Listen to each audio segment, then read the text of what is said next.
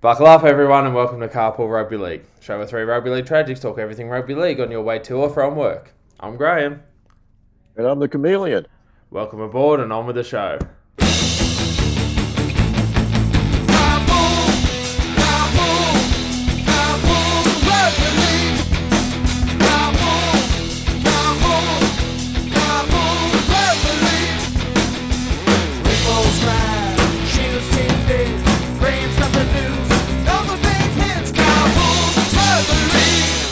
It's Tuesday, and you know what that means. It means it's Origin week, and we're going a day early. We're getting on the airwaves to make sure that we can talk everything ahead of tomorrow night's Origin. Uh, so the game is uh, just, oh, I'd say 25 hours away from uh, us recording this. So there's plenty to talk about in regards to State of Origin, and uh, we got plenty to talk about because it's been a big news day in rugby league, Griffo. But I'm really excited to be here and have you on board. Well, 25 hours you said to kick off uh, to Origin. Well, a lot can happen in 25 hours. Because 25 hours ago, the rugby league world was really different to what it is right now. if you're a Really coach, if you're a coach, you're on edge, aren't you? Hopefully for the Origin uh, coaches, they're, they're still going to be safe this time tomorrow.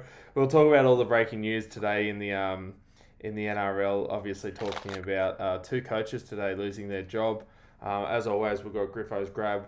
As I said, the main um, thing we want to do tonight is have a talk about Origin, preview the game, and also stick around for the end because we have our usual two minute tip with round 14 of the NRL Premiership um, coming our way this week. It seems like we've got plenty to, to get through before we even get to round 14, Griffo. Um, obviously, Origin's going to be the main talking point, but uh, really, with the news that's broken today, we have to have a chat about what's going on in the land of rugby league. And uh, look, I, I hope your coaching certificate's up to date, Griffo, because you might get a job because th- th- we're running short of coaches in the NRL. There are plenty of jobs going. Um, today, we heard that Nathan Brown will no longer be coaching the Warriors. Um, I think they've made it official now that Stacey Jones will be taking over as the interim coach. And um, all I'm hearing out of the Tigers is that uh, Michael Maguire has lost his job as the coach of the Tigers. Um, I've got an update on that, Graham. Oh. Brett Kimmorley is the interim coach. wow. Okay, so Kimmorley's been. Um, Yeah, Brett Kimmorley. Yeah, we're a bit slow with our resumes there on that one, but that's um look, couple of young coaches, I suppose young four coaches, um, couple of ex halfbacks there. This news today, Griffo, um, look, I think it was surprising in a sense that it was announced today. I think a lot of people thought that Michael Maguire might at least get the weekend weekend's game in. But in the whole scheme of things, um, these were the two coaches that um, were really next on the chopping board, weren't they? You know, there haven't been. Uh, you, you talk about the chopping board. It hasn't been so busy since King Henry was around. And there's heads falling everywhere. oh, Oh. my goodness. the NRL. So, uh, you know, uh, I know he had eight wives. Uh, I don't know too many of them that ended up with their head on their shoulders, but, uh, you know, right. it's like King Henry Day uh, today. Yeah. So, Um, but look, first of all, let's let's talk about because I know we've got a lot of Tigers fans that listen in. Uh, Michael Maguire, we know that over the course of his career, he has had a lot of success. A lot of that happened overseas in England. He did come to the Rabbitohs, win a premiership with them. He's been at the Tigers three years. I think he's been there off the top of my It's his head. fourth year, yeah. So he's in his fourth year at the moment. Um, the Tigers have a bit of a running record of uh, of sacking coaches and it not working out. We know he's been under a lot of pressure. Um, I just want to get your thoughts on this one. Obviously, we know he was under that pressure. Uh, it's hard as an outsider looking in to pinpoint what the woes are at the Tigers and whether this was what had to happen. But I'd imagine from the West Tigers board, their point of view, um, they needed to do something, and usually the obvious move is to to move the coach on. Well, I think Graham, it's a little bit surprising almost it didn't happen last year because it, it looked like it was going to happen last year. You sort of got a stay of execution, um, and then they started the the year off terribly. Uh, they were on no wins for oh, it was a long time before they had that win against Parramatta. It was in the back in the school holidays. Uh, so Yeah, Yeah, I think that was the Easter Monday game, wasn't it? Yeah, it was it was a public holiday. Hmm. Um, so it was well and truly, you know, they probably had had six losses or something like that, um, at least five. Um, so he's he's been under pressure. Then they hit that purple patch or the black, white, and gold patch as it was, and uh, Sorry, mate. that's all right. Just my Um, computer deciding to play music in the background that wasn't cute. Oh well, you know, it was, it was like Jaws or something, you know, 'cause it was im- impending danger for someone. It was- And, uh, yeah. You could just, that's that's the noise that's been following Michael Maguire for two Yeah. years. That dun dun dun Wow. dun dun dun, and finally Yeah. You know, it's he just, got bitten on the ass. Oh, yeah, you don't you don't like to see people suck from their jobs, no, uh, but it, this is a this is a different sort of job um, as a professional sporting coach, who you know they're they're certainly much better paid than the average guy out there. Um, they're under a lot of pressure, but you know, so are a lot of other people. Um, and they know what they're getting in for. You know, it's it's eyes wide open. It, it, it's a cutthroat business. This this coaching gig. Um, it's a tough job. Uh, it's it's an all encompassing job. It, you know, it really it, it's their life to a large extent. Um, but if you don't want to do it, you don't do it. And uh, so, look, he's he's as you say, he, he's a Premiership winning coach, both uh, you know in the NRL with the Rabbitohs in that that drought breaking year. I think was it 2014. yeah, when South won the Yeah, yeah, okay. yeah, yeah. All right. Um, and and before that, he, he'd had success in the Super League over in the UK. So he's not, you know, he's obviously got ability as a coach. But it was sort of, it was very much last year they, they put themselves forward in that Tales from Tiger Town. I, I, I don't know that that helped them too much, to be honest. Um, you could see that guy's passionate, but I guess he's a little bit from a different era. Um, and and yeah, I'm not going to say that he's a bad coach. What I can say is that the Tigers, when he first got there, ninth, they went to thirteenth, fifteenth, and they're currently, uh, I think they're in about fifteenth or something like that now. So. Um, yeah, results out there. Results out there. And do you know what's an interesting thing too? Because we think of Michael Maguire as a very successful coach, and I think that run at South Sydney, especially towards the end of his time there, um, well, you know, that middle part, obviously 2014, I think 2013, they you know they went close. Obviously, he was at South Sydney 2012 to 2017. I think a lot of people are going to be surprised to know that his win percentage at South Sydney wasn't phenomenal. Uh, he coached 165 games there, won 92, lost 73. He had a 56% win rate with South Sydney. And looking at the squad they had and knowing there was a premiership in there and um, some pretty you know good times there for South Sydney. Um, you know, 2013, I think they finished in second place on the ladder. That that win record, I think, will surprise a lot of fans at 56%. It, it sort of went stale there towards the end. Yeah, and, and, and also too, you look at the. I mean, at the Tigers, his, his win record is it's thirty seven percent. That's Yeah. that's diabolical. But I just yeah, I just thought that was interesting to add because I, I don't know if and, and the same thing was when he was at Wigan. Um, I know at Wigan that he um he had some um success over there. I think in twenty eleven they beat Leeds in the uh, Challenge Cup final. Um, they won a Super League Grand Final. I think it was in 2010. There's some success there, but I think just on a week to week basis, um, looking at his coaching record, it's uh, it's very interesting to see that overall uh, the the percentage isn't great. You know, he's, he's probably won half of his games, you know, roughly half of his games as a coach. less than half in the NRL. Yeah. Um, I don't know what Brian Smith's success rate was, but I'd say it'd be a bit higher than that. But he never won a, an NRL premiership. Mm. And um, at the end of the day, Michael Maguire will be able, even if he never gets another gig as a coach, he goes down Michael Maguire Premiership winner. Yeah, true. Um, so that's what you can hang your hat on. Um, currently in the NRL coaching, now that he's gone, there are only a very small number of coaches that have won a premiership.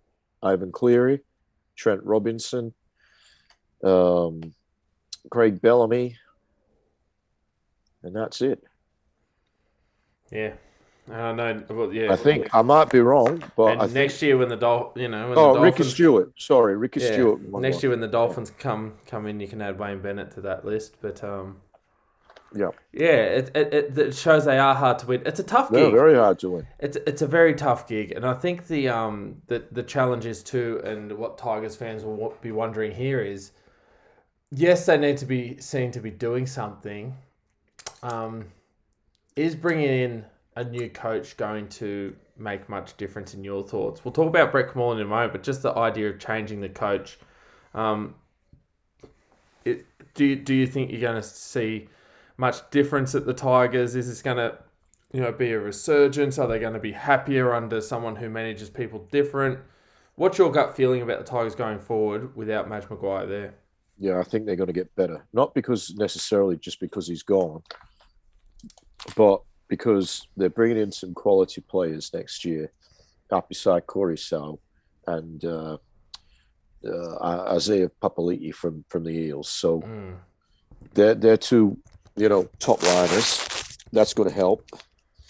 Um, and apparently, they're very big on the players they've got coming through in the. Uh, they're not ready for first grade yet, but uh, like 17s, 19s. So they're looking down the track, not, uh, you know, not immediate success next year. Obviously, they'll want to do better than what they've done at the moment. But uh, you know, I just saw a little bit of uh, footage before I come on here. Um, basically, they're saying they're not going to buy any more players. They're going to uh, develop from within. Uh, Brett Kimmorley come and say, "I'm, you know, be a development coach." Uh, so they're they're looking, you know, from within, and they believe that they've got the players in their junior uh, junior teams that are going to become the backbone of, of this club. And I guess they're looking in a similar method to what Penrith have done over the last, well, it's probably nearly a decade now. Mm. Um, that that five year plan that Gus Gould had took a little bit longer than that, but but it got there. It was a hell of a plan once it once it kicked in. Well, it got there, yeah. yeah. Um, so, yeah. Look, I, I think it's, I think it had to happen. Whether it Yeah. had to happen right now, you know, it's open to conjecture. But, um, yeah, I, th- I think longer term, it's probably not a bad move to be honest, because he's not had success there in three and a half years. No, I think say yeah. best position they're in was ninth. Wow. Yeah, that's right. And and I think that they're basically showing saying, look, we can we can persevere with this for a year, or we can start to to move forward and look forward. And as you said, they've got an interim coach in Brett Kimmorley. Um, that that news is only broken late um, th- this evening. Brett Kimmorley, as we know, um, we'll talk a little bit about him and this this appointment of Brett Kimmorley. We know uh, his accolades as a player. Obviously, a premiership winner, has played um, many games for New South Wales. I think he played ten Origins, um, over twenty games for Australia. He he's one of those players that's got a lot of experience at the top level.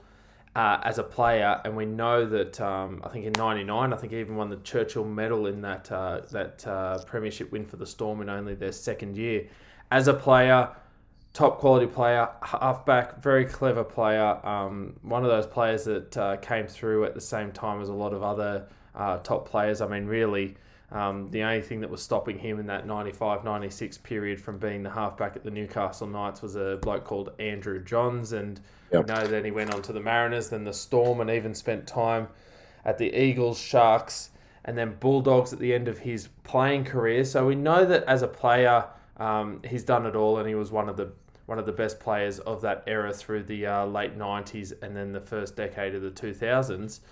Uh, he, he actually did get into coaching after his career. Um, he was the assistant at the Bulldogs for a couple of years. I think it was 2011, 2012. Then um, I remember him moving on to Canberra for a couple of years under David Furner. And he's actually been a coach at the Tigers previously. I think it was 2015. Um, he got the West Tigers under 20s uh, to the second week of the finals before departing the club. As far as I'm aware, this is his first um, opportunity back into coaching. It's a big one. He'll be taking over, um, well, as of now, at the Tigers. This is a player, as I said, Griffo. We know that you know, as a, as a player, very clever. Um, what do you think he brings to the Tigers? Uh, you'd imagine he might be managing things very, very differently, and um, you know, being this this younger wave. I think he's only about forty five. Uh, Brett Kimmorley, so a bit of fresh blood in here for the Tigers. Yeah, a, a fresh voice. Um, having seen Tales from Tiger Town, you know, Madge Maguire, he's a, like he's a pretty, you call it passionate. Yeah, he's an intense dude. Intense, yeah. Yeah, he's... you know that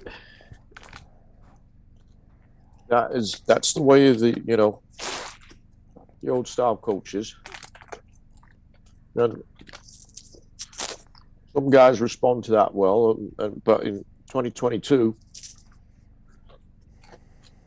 people get their feelings hurt very easily. Yeah. So, um,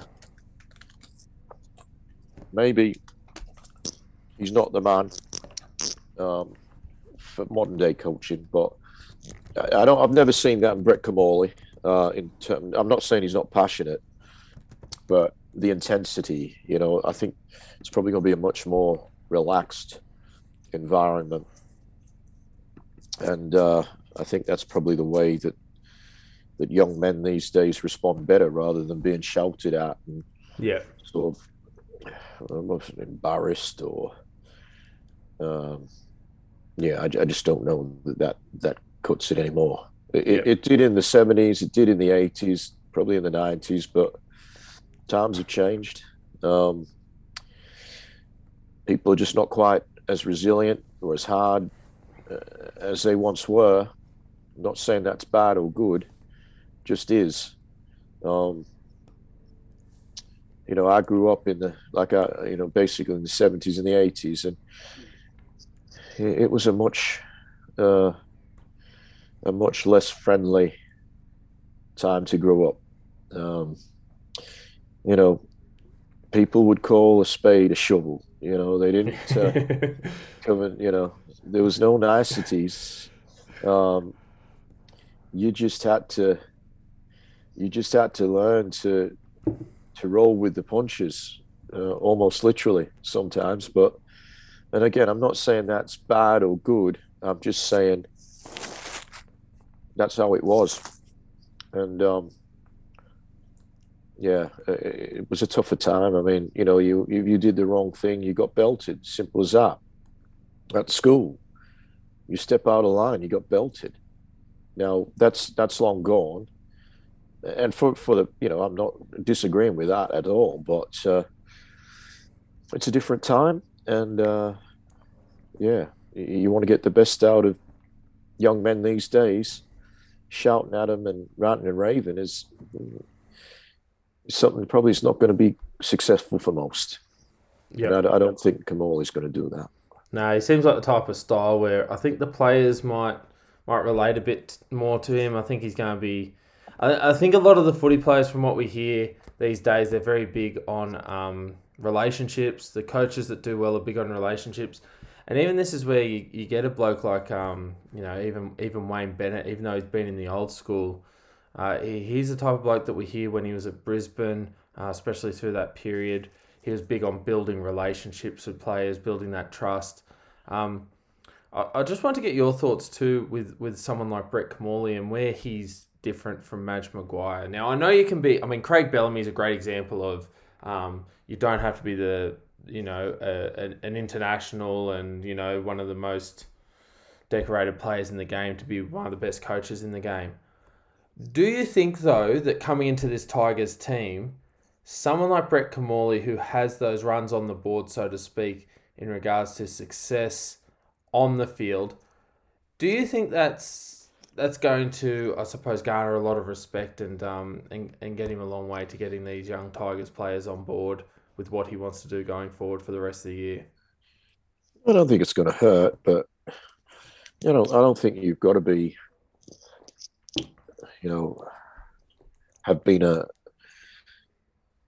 an international or an origin player. It obviously doesn't hurt in terms of, particularly if you know uh, guys have grown up watching uh, someone like you look at Billy Slater, who's who's going to coach his first game yeah. as a head coach of any team. It's going to be a state of origin. Now, some of the guys he'll be coaching, he would have played with.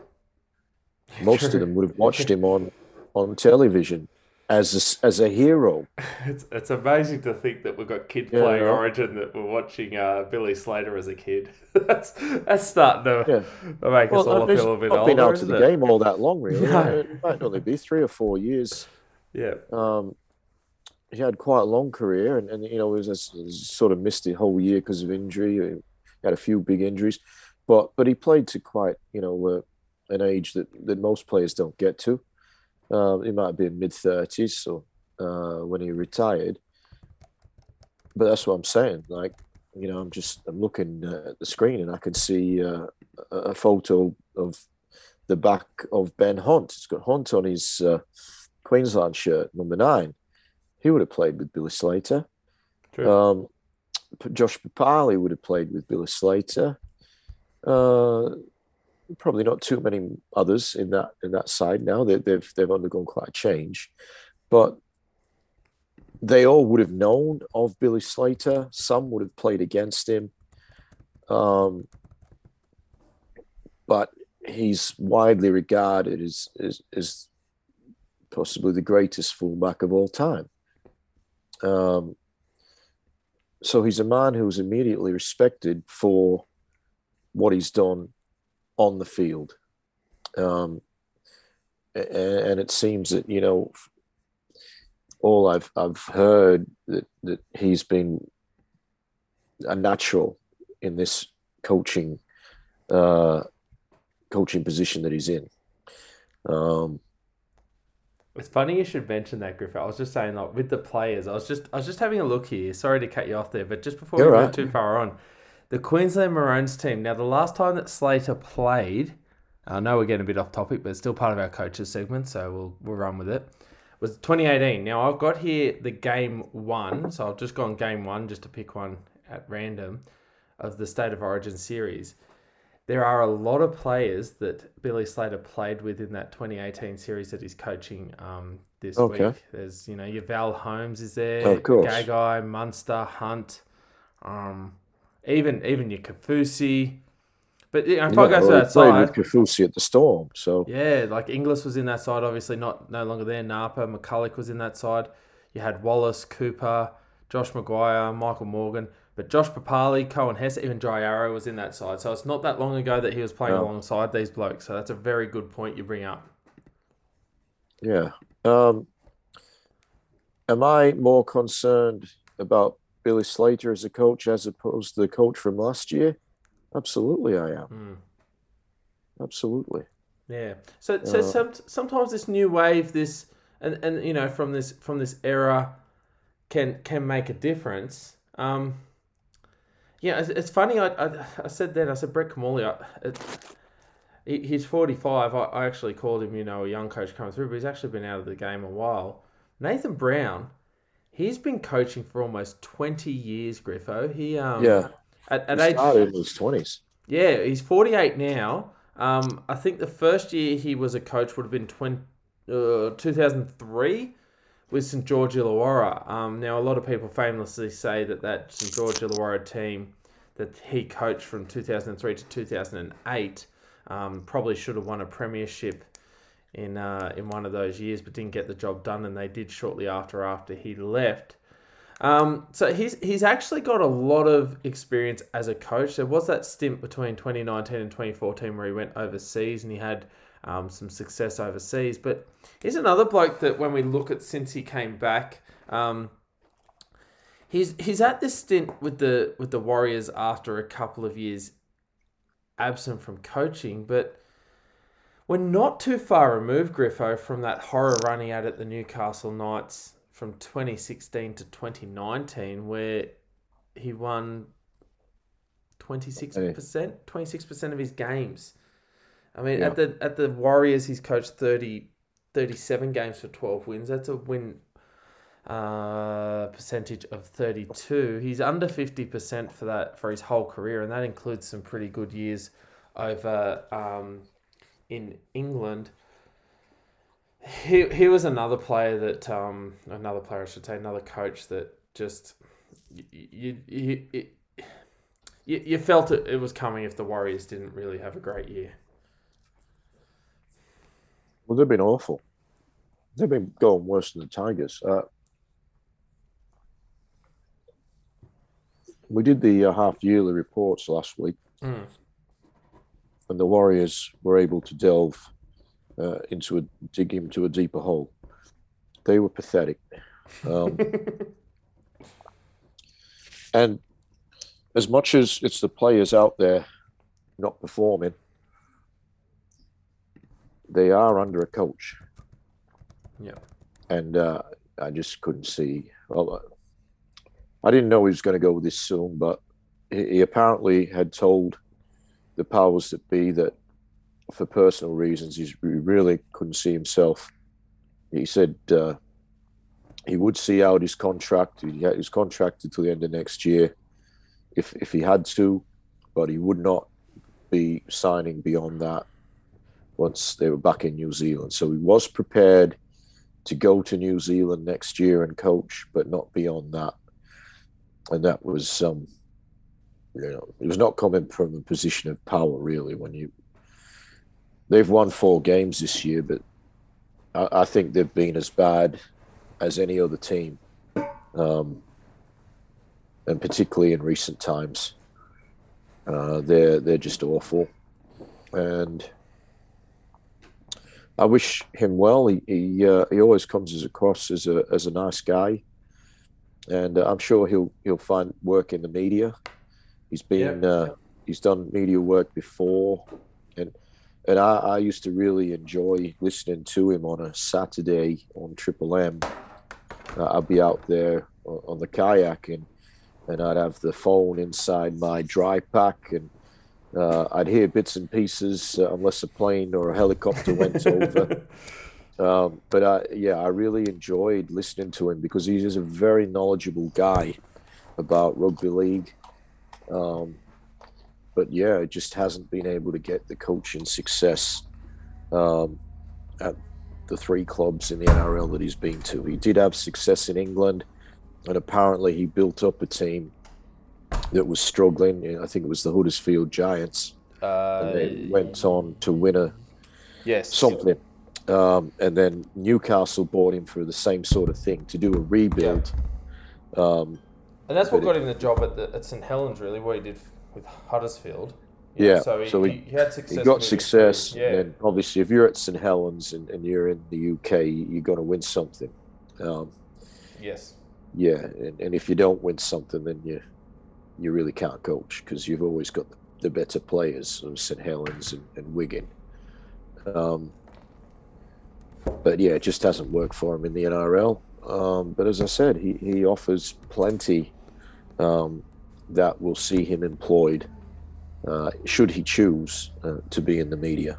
Yeah, definitely. And, and and as we said, he's got that um, that experience. Not only, I mean, I mean, his playing career was very, very successful in his playing career. Um, great hooker for St George for a long time there through the nineties. And the, the coaching career, obviously, that experience. I, I think you've got it right there. I think um, I think a great role for him is to be in the media. He's got great knowledge of the game, and you know, obviously, to be an NRL coach for almost twenty years, you've got to be an absolute you know student of the game and have great knowledge. And he's done you know many more things than most of us would ever dream of. Absolutely. Uh, so I think yeah, you now I'd love to see him continue that in the media, and love listening to his insight, given the fact that he's um, you know, he's he's been there in the trenches, so to speak. Uh, but his replacement, um, Stacey Jones, I mean, it, it, was sort of funny, you know, we've got two two quality halfbacks from a similar era, um, of a similar age, in Stacey Jones and Brett Kimmorley taking over clubs this week. Um, his playing career, it's another one where it, it speaks for itself, all of his accolades and experience. Um, representative matches for New Zealand. I think he played 48 games. Yes, 48 games for New Zealand. Um, that's a massive representative career for him, and obviously the um, the New Zealand Warriors or the Auckland Warriors, as they were um, called when they first come into the competition. I think he was actually part of that inaugural side in uh, 1995. He was with them through to 05 had a short stint over with uh, Catalan Dragons, and then came back in um, 2009 to play for the uh, for the Warriors. So we, we know that he's a very successful player and another player who has dabbled here and there in um, in coaching. Uh, he's coached the Warriors side in the New South Wales Cup. He's also been a um, assistant coach for quite a long time, from my understandings at the Warriors. I think he's worked under McFadden uh, Kearney, Payten, and now Nathan Brown. Uh, he was pretty much the um, the next progression. It was the the logical choice for them if they had to have someone step up and into that role there at New Zealand to be Stacey Jones. Similar thing, I suppose. Griffo, we've got a um... look. He, he's unquestionably the greatest ever New Zealand warrior. Correct. Um, yep. Unquestionably. Yep. Arguably the greatest ever uh, Kiwi rugby league player, Stacey Jones.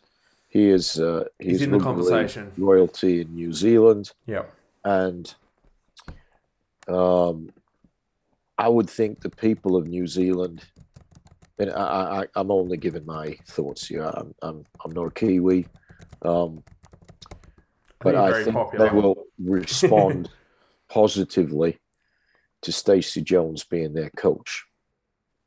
And I would like to see him continue. I mean, obviously, it's an interim position. And to be fair, I can't see him winning many games this year, irrespective of you. they could put Wayne Bennett in there. Yeah. But they're yeah, just yeah, a horrible yeah. team. Um, so he's not necessarily in a in a winning situation here. Um, coming in to a team that is absolutely on its knees. Uh, I can't see him winning many games, but yeah, I hope he he gets enough. Uh, if he can get them to be competitive and show some spirit, then that might be enough to get him the gig. I, I would like to see him as the coach of that side. Um, yeah, he, he will. I think he'll get a lot of the people in New Zealand who may have gone off the Warriors. They haven't seen him play live for a few years. The team's going like a busted, and uh, TVs would be switching off. I would imagine over in, in New Zealand for the Warriors. He might get them to switch back on. I hope mm. so. Yeah, so so plenty going on in, in coaching land. Obviously, this uh, comes off the back of um, already this season Trent Barrett um, leaving the Bulldogs. Mick Potter's over there as the uh, the interim coach. I think is the the term they're also using. So effectively, there's there's three coaching jobs up for grabs. Um, the other team, I suppose, which we know their official coach is is Wayne Bennett. Um, there's also talk, Griff. I just want to get your thoughts here while we're talking about coaches. There's been a bit of talk about the coaching staff that's going to make up, um, you know, this the, the overall staff there at the Dolphins. Um, one of the players, ex players, I should say, um, of a more modern era who has shown an interest in coaching and has actually been seen this week with Brad Fittler helping out with the Blues is Sam Burgess. Hearing a few rumblings, I know this isn't Shano's tidbits, but my uh, my sources aren't as ac- accurate. Hearing a few rumblings that um, he may be linked with a assistant role at the Dolphins. Yeah, I've heard I've heard similar things. Um, he's obviously very close to Wayne Bennett, um, and he obviously has aspirations to be an NRL coach. Um, again, he's got all the attributes of being one of the greatest NRL players of the modern era. Um,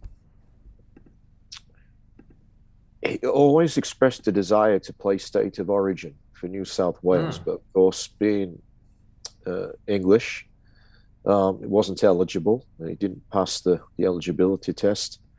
Just as uh, Sonny Bill Williams also often expressed that desire to play state of origin. He actually represented New South Wales in the in the junior state of origin. Um, Sam Burgess did not do that, but but um, yeah, I, I mean that's another whole issue. I won't, won't go down that Yeah. track, but um, just on the coaching, yeah, uh, why not? Why not? And If he wants to learn, he's, he's you know he's going to learn a lot off Wayne. Yep. For me, I, I when I heard that, you know, those those rumblings, I sort of thought, yeah, they might, but can't they get a gig at South Sydney? Yeah, Um, that's, because that's for the only thing that'll stop him. I feel. for me, South Sydney, Sam Burgess is to, to, to see him representing in some way another NRL franchise just don't seem right. Um, but you know, South they've got a number of uh, assistant coaches at the moment. Um, they're still paying, I believe, Sam Burgess until 2024. Uh, We might as well do some coaching then. well, that's it. Like, Either that or he can know. sell fairy floss at Redfern Oval Yeah. on Saturday morning. that's not a bad gig. You're getting paid till 2024. He's been, Yeah. you know, Well, how uh, what have we got? Although Maguire was to the end of this year, was Brown and Barrett. Have Yeah. got any coaches that would be on this year? I mean, there, there's coaches. I mean, that's that's the implication too for the clubs of second coaches. They've got to pay the um, Yeah. the rest of the contract. I don't think any of these guys were on long term though. I think most of them were just seeing out the year. The other thing too, just speaking of the Dolphins, before we move on and have a chat about um, what happened last week and then go into Origin, just one final um, question for you, Griffo. Um, we've seen Barrett, Brown, and Maguire uh, basically sacked. Do you see any of these blokes finding uh, coaching jobs at another club, whether it be like you know we know. I'm thinking Jason Taylor, where he was a head coach and then he went and he was an assistant somewhere else. Would you see a Barrett, a Brown, or a Maguire go to say a Dolphins or another club if they had an opening for a um, uh, if it wasn't a head coach but a, another member of the coaching staff? Could you see them supporting someone? yeah, uh, hard, hard to see a coach saying to Michael Maguire, who's who's been a, a head coach for so long, when Yeah. you know, when a premiership, say, "Oh, oh, come, you know, come give me on there, you know. Yeah, yeah. Um, Trent Barrett's been down that road a few times. He's been uh, certainly assistant coach at Penrith, left to go and coach Manly under a little bit of controversy. Um, that didn't work. A year or so later, came back uh, to Penrith as assistant coach again, uh, and and was widely yes, touted as, as being one of the major reasons for the turnaround in the club. Um, they got to the grand final. He, he then went off again as a head coach to the Bulldogs, and it just did not work at all. Uh, I couldn't ever see him being a, a head coach, but you know maybe maybe uh, he might get a gig as a as an assistant somewhere um, if he wants. I, am not sure. Um, I'd find it hard to see Nathan Brown uh, as a head coach anywhere, given that he's basically failed at three clubs. He's had his chance. Yeah, I couldn't see him getting another gig in the NRL. Maybe as again, maybe as an assistant, but um, again, is that something he really wants? Um, been there, done that type thing.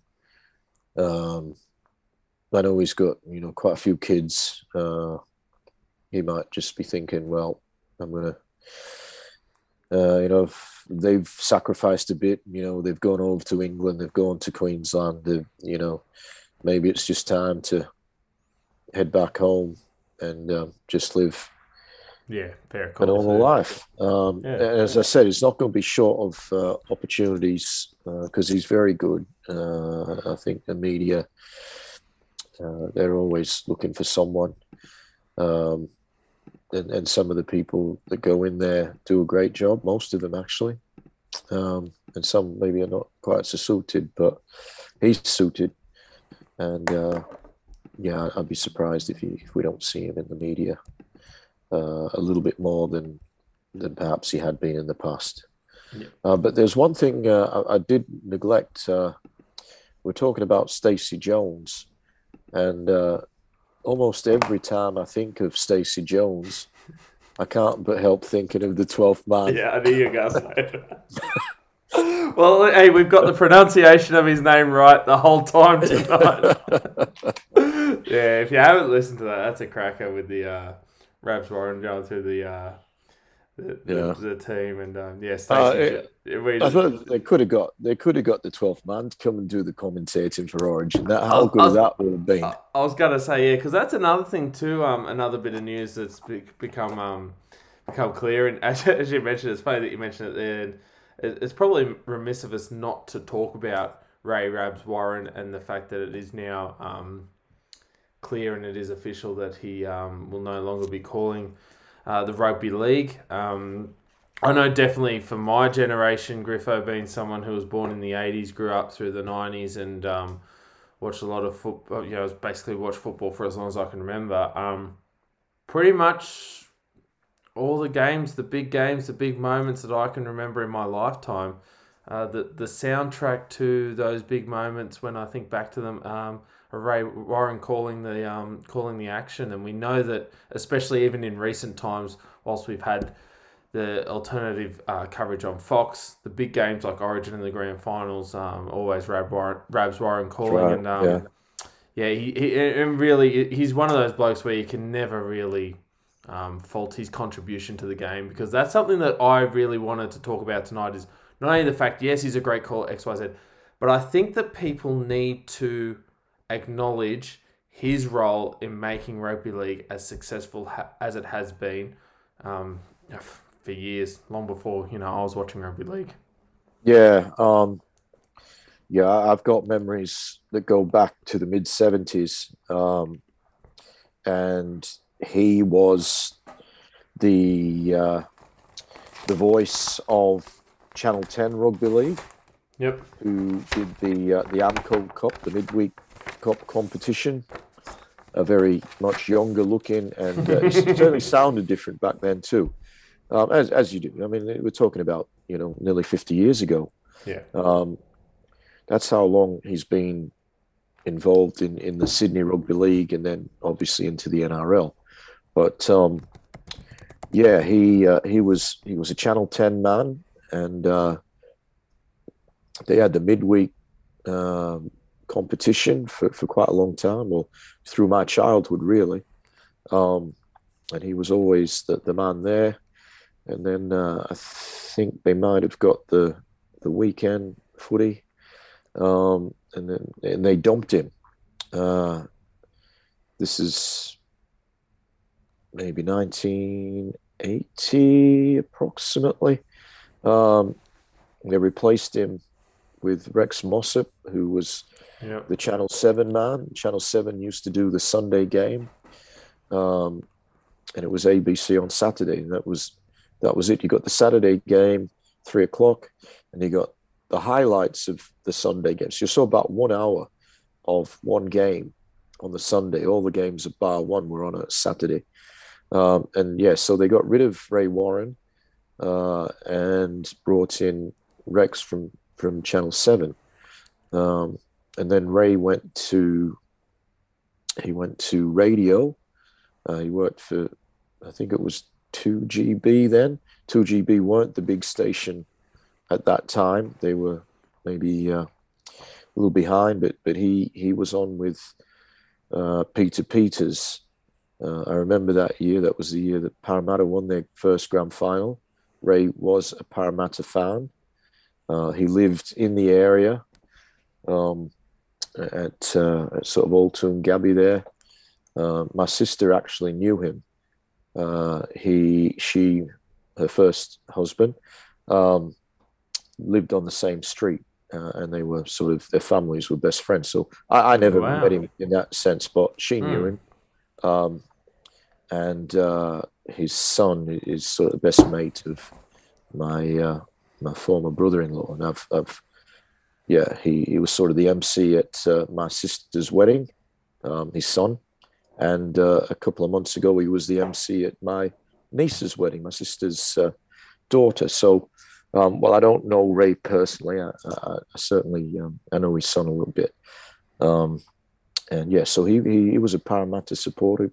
Um, lived in, in the area. He didn't grow up in the area, obviously, but uh, but yeah, he he uh, and he called that that first Parramatta win um, on radio. He, and of course, later on, went on to uh, forge a, uh, and you know a couple of decades as the voice of rugby league on Channel Nine. So most people today really would only know him as as a Channel Nine man, but uh, he started out with Channel Ten many years ago.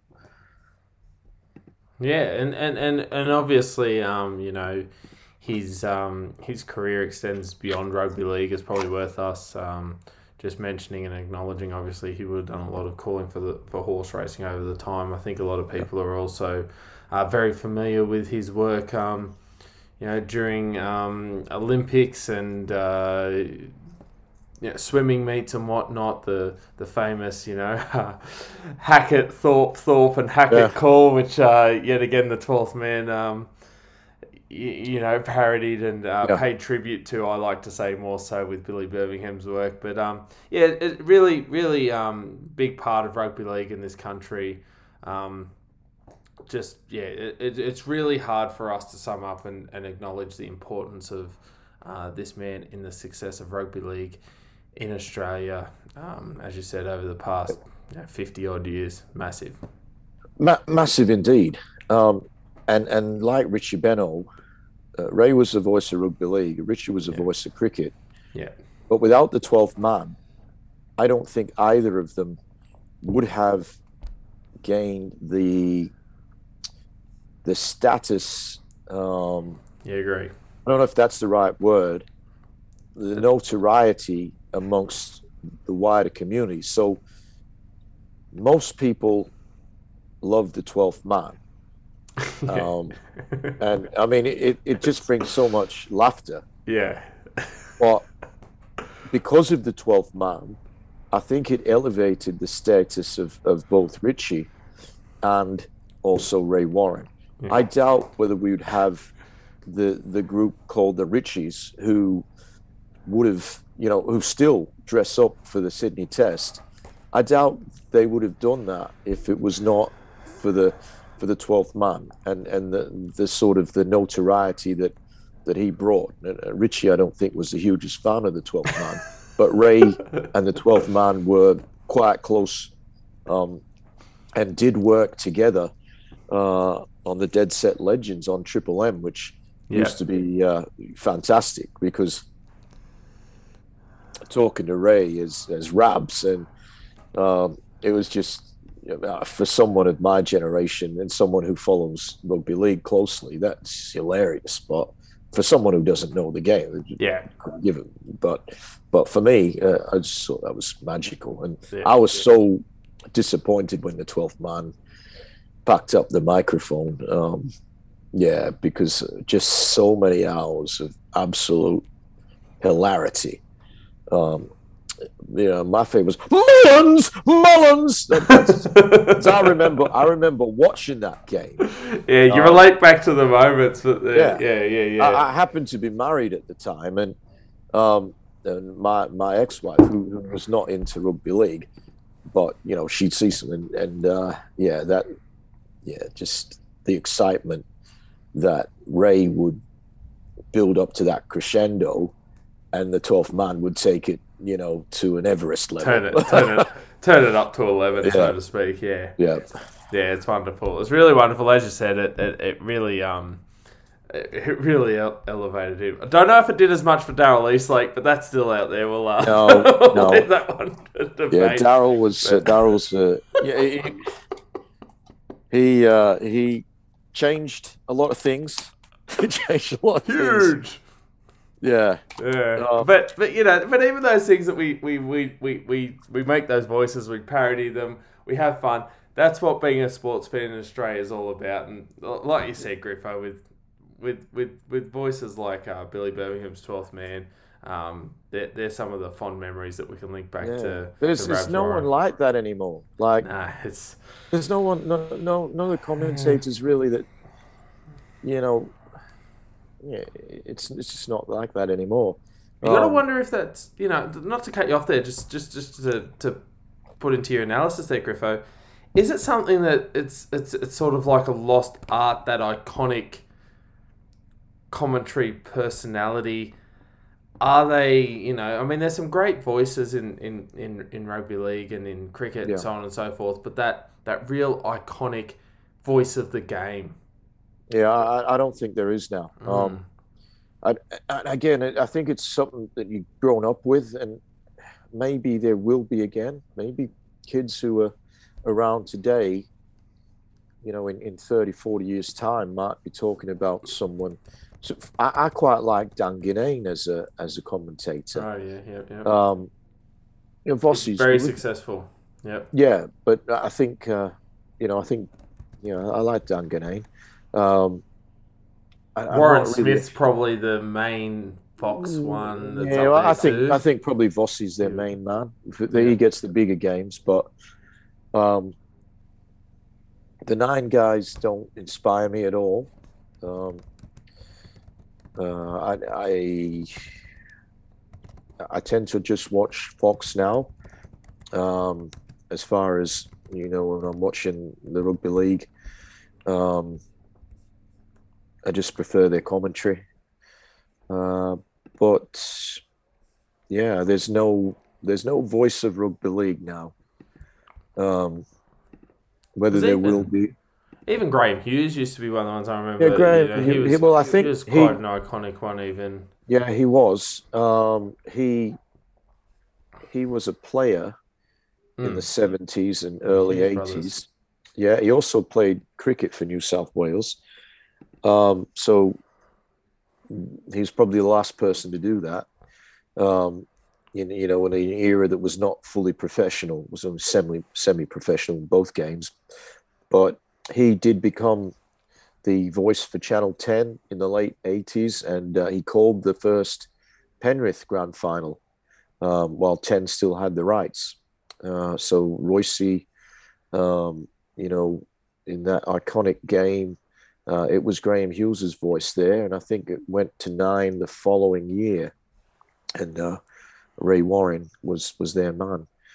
Um, yeah, certain sports you just think of certain voices. Uh, When I when I was younger, and and, and SBS used to have the soccer. For me, the voice was Martin Tyler. It still is. Mm. Yeah. Um, Phil Liggett for the for the cycling. Um, they're sort of iconic, as as Ray Warren was, still is, still with us, but he's just not on the TV. And obviously, as as Richie was as well, for cricket. But uh, lots of good memories. Definitely, good memories. definitely lots of good memories, and as we said, definitely worth noting his uh, contribution to rugby league, and uh, probably they're probably the biggest news stories other than Origin, which we'll get to in a moment, happening in rugby league. Um, we obviously have to touch on the fact that we do have um, the NRL competition also running concurrently with the uh, Origin this week. Last week there was the shortened round. Uh, we saw the Cowboys continue their winning ways against the Titans. Um, the Titans, they're the only team in the bottom four that haven't sacked their coach this year. Um, don't know if uh, Mr. Holbrook wants to hear that, but uh, look, they went down 32 points to six again. The disappointment of the weekend. Um, I actually want to ask you about this one, Griffo. The Panthers 30 points to 18 over the Bulldogs. I know that there were points even with you know 10 or 15 minutes to go where the Dogs were within maybe 10 points, I think it was uh, uh, late in the game. So technically still in with a shot of winning this game. Panthers, a lot of young players came into this side. You talked about Gus's plan earlier on, that five year plan that may have extended out a little bit. But we saw the superstars in Origin camp unavailable and players coming in and taking the spot. I mean, the one I want to get your thoughts on. Um, Kurt Falls. I think he was one that people are going to be talking about a little bit. Um, but yeah, it's just it was just great to see Penrith with so many players out just roll youngsters off the production line to get the job done. Yeah, um, and and look to be fair, not quite youngsters in in most cases. The guys they brought in last week. Um, I think Kurt might have to undergo a name change uh, after last week. He might have to be Kurt Risers now. Um, Because he'd be in his mid twenties, though, wouldn't he? Yeah, he's. Uh, I think that I've heard conflicting reports. He's around twenty five, maybe twenty six. Yeah. He went to school with. He played at school with Nathan Cleary. Um, Cleary was the five eight at St Dom's and, and Falls the halfback. So, um, you yeah, you think they they might had if they'd had a, a, few players around them, they might have fair side there. Um, I think he's a better goal kicker than Nathan. Nathan's you know one of the best, but I, have seen uh, Kurt Falls kick uh, over a few years when sometimes I've been in there early to watch the reserves go around, and he's a very very good goal kicker. Um, yeah, he's he's come through.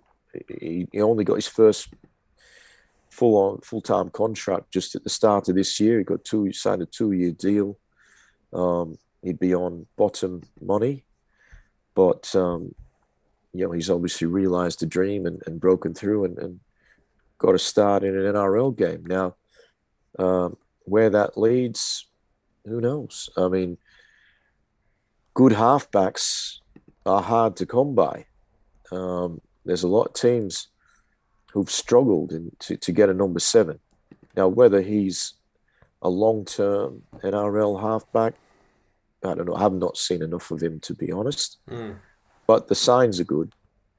Um, the signs are good. So uh, I'm led to believe Sean O'Sullivan is going to go to the, the Redcliffe Dolphins or just the Dolphins without the Redcliffe. Um, Kurt Falls, as I said, I think he's on contract next year as well. Um, but if he sees a bit more first grade and continues to show that he's a pretty handy player, I mean, he, he had a try assist very early in the game last week. Um, you'd think there'd be teams who be wanting to get his signature because he's never going to be the main man in Penrith. Mm um, unless there's a significant injury to Nathan Cleary uh, uh, or Jerome Luai. So his future, if he wants to play regular NRL, mm. is probably going to be elsewhere if that's what he wants to do. The, the, funny thing too, Griffo, with this, and like you made a good point when you know when I, I spoke, you know, we've got these guys coming in, and you know, you, you said, well, they're not really young guys. You make a good point because even um, you know the the like Matt Eisenhuth, who's a mixed yeah the guy the guys that brought like in, 30s, Robert you know? Jennings, Robert Jennings. Jennings, Matt Eisenhuth, yep. Chris Smith. Yep, Smith um, would be in Sean his late twenties. He's been around for a long time. Yeah, he's been and, around a while, Chris Smith. So they didn't actually. No, they're not. They didn't, not they they didn't blood any like teenagers or you know twenty year olds. They're all experienced guys. And that's and that's an interesting point I want to make about Penrith is with their depth because it's not all the time that you see a club with two of the best halves. We'll take the halves for an example. Two of the best halves in the competition. They're the New South Wales halves.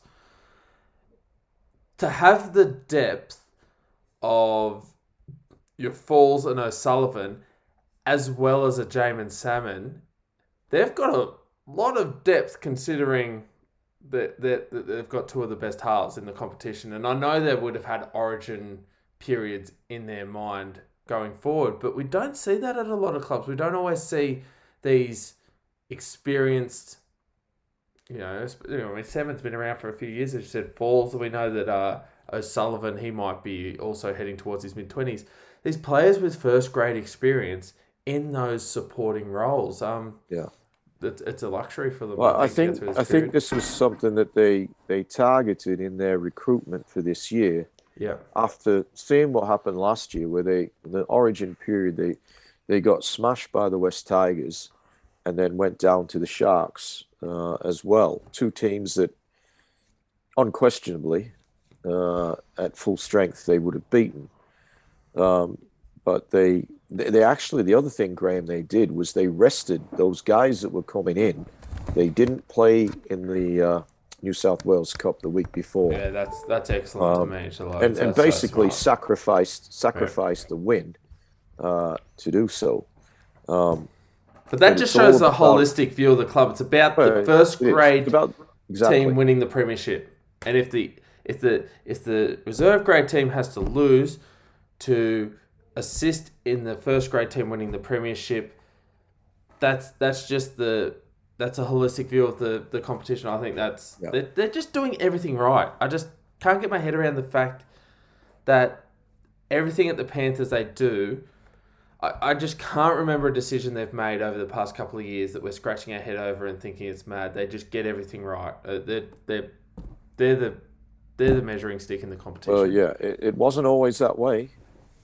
It wasn't always that way, but uh, um, they're certainly making a lot of good decisions now, and uh, uh, particularly, you know, unfortunately, they're, they're losing again. I mean, they lost Matt Burton, they lost Kurt Capewell, two big name players at the end of last year, salary Burt- cap Burton another half, really. Yeah, know, Yeah, in the well- centres because of the, the quality in the halves. Yeah. It's- but in this year they're going to lose Kikau and Koroisau. Now they're massive. they those two guys have They been are. Pretty much amongst their best players every week, um, and they're really going to miss both of them next year. But uh, they're you know they're bringing in Luke Garner to to sort of cover for Kikau, um, and there's a few guys there who can who can play hooker. None of them anywhere near the quality of of Appy, but um, you know we we know someone who who may come through and and be that long term hooker. Uh, Riley Smith certainly hope to see his career grow, but uh, you know there's a couple of other guys, Mitch Kenny and and Soni Luke. Soni Luke's been Soni Luke's filled in. impressive. He's, he's got a lot of Yeah. skills. Soni Luke. But yet another player who's not, you know, Yeah, he's- he's young. He's been around, yeah. and there's Yeah. just I think there's just something now at that club. You know, you know, we used to have like players go, they play a few years in the NRL, and they'd be first graders, but they, they wouldn't set the world alight. And then they go to Melbourne and they'd look like superstars. Yeah. I think I think Penrith knows how to. They've got to. Look, we talked about coaches before.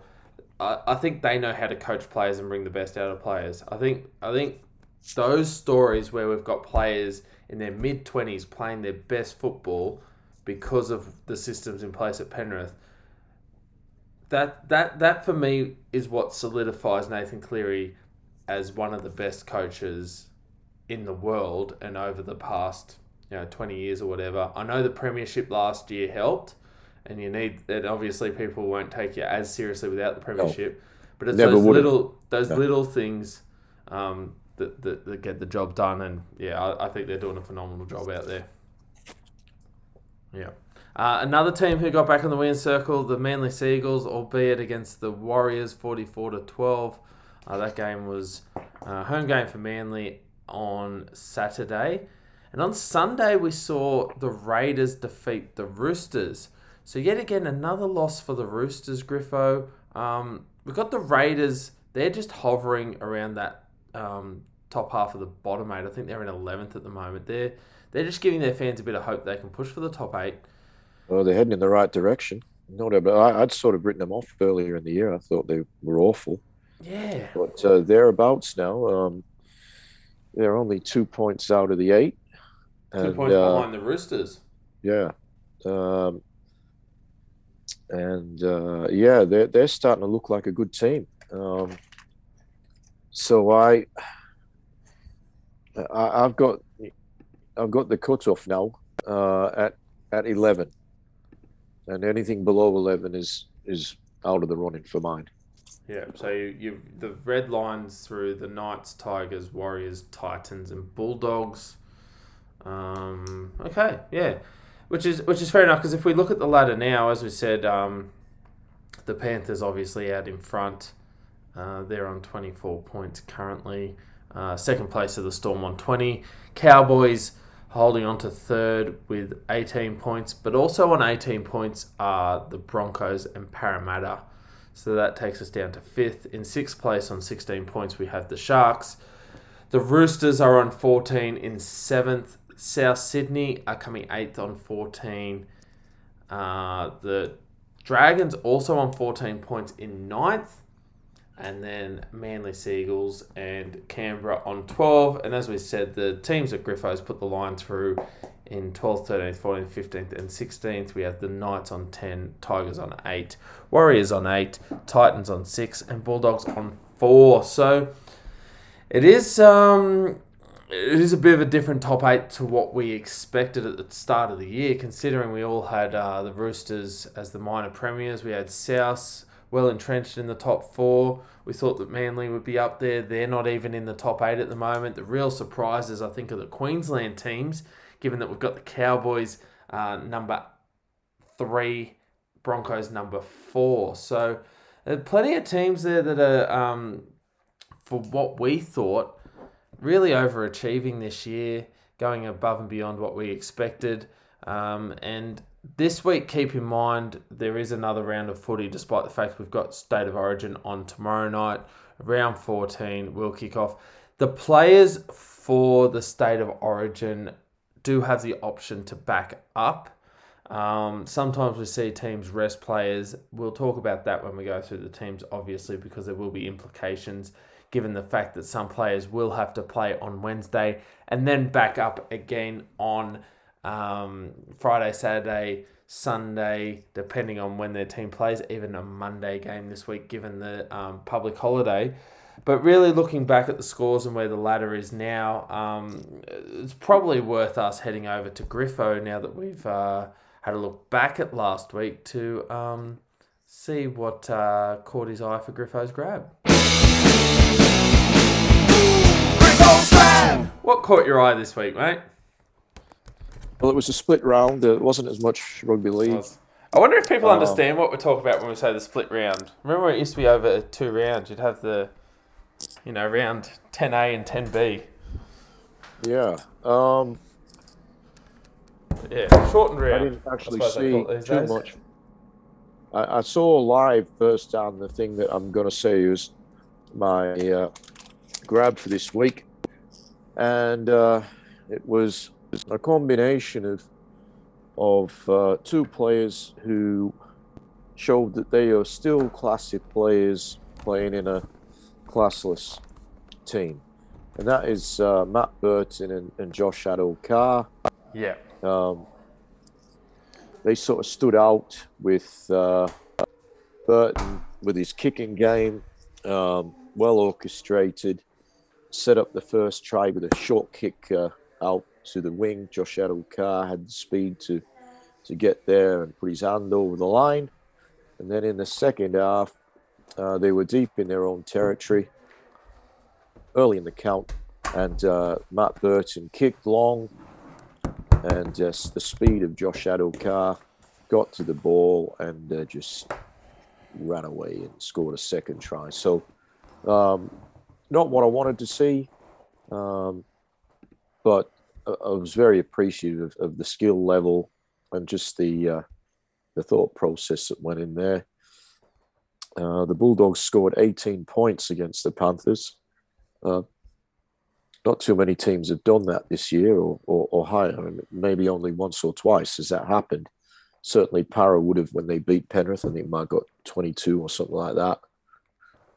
Um, I can't really think that anyone else got more than 18 uh, points. So, so, yes, on the strength Penrith, but uh, 12 of those points were a direct result of the combination of of the uh, the two. Well, Josh Addo-Carr was expected to be wearing blue tomorrow night. Mm, Um, he wouldn't have scored those tries if he was because he wouldn't have been there. true. Um, and uh, Matt Burton, well, you know, if he was a Panther center, Yeah. he'd be a blue center as well. So uh, we talked about it last week that the, the careers of of guys who go to these clubs um, tend to go backwards, and that's going to be, I guess, a sticking point for for clubs at the bottom end in the future. They're going to look at these situations that will, you know, this guy's going here, uh, an international or state of origin player, and he's no longer playing in those teams. yep. And He's just not performing to that level. Um, It's it's, Yeah, it's a uh, it's a hard one too because like you said, you know, you go to these teams and we talked about it a long time ago. I can't even remember the player we were talking about. It could even have been Addo-Carr.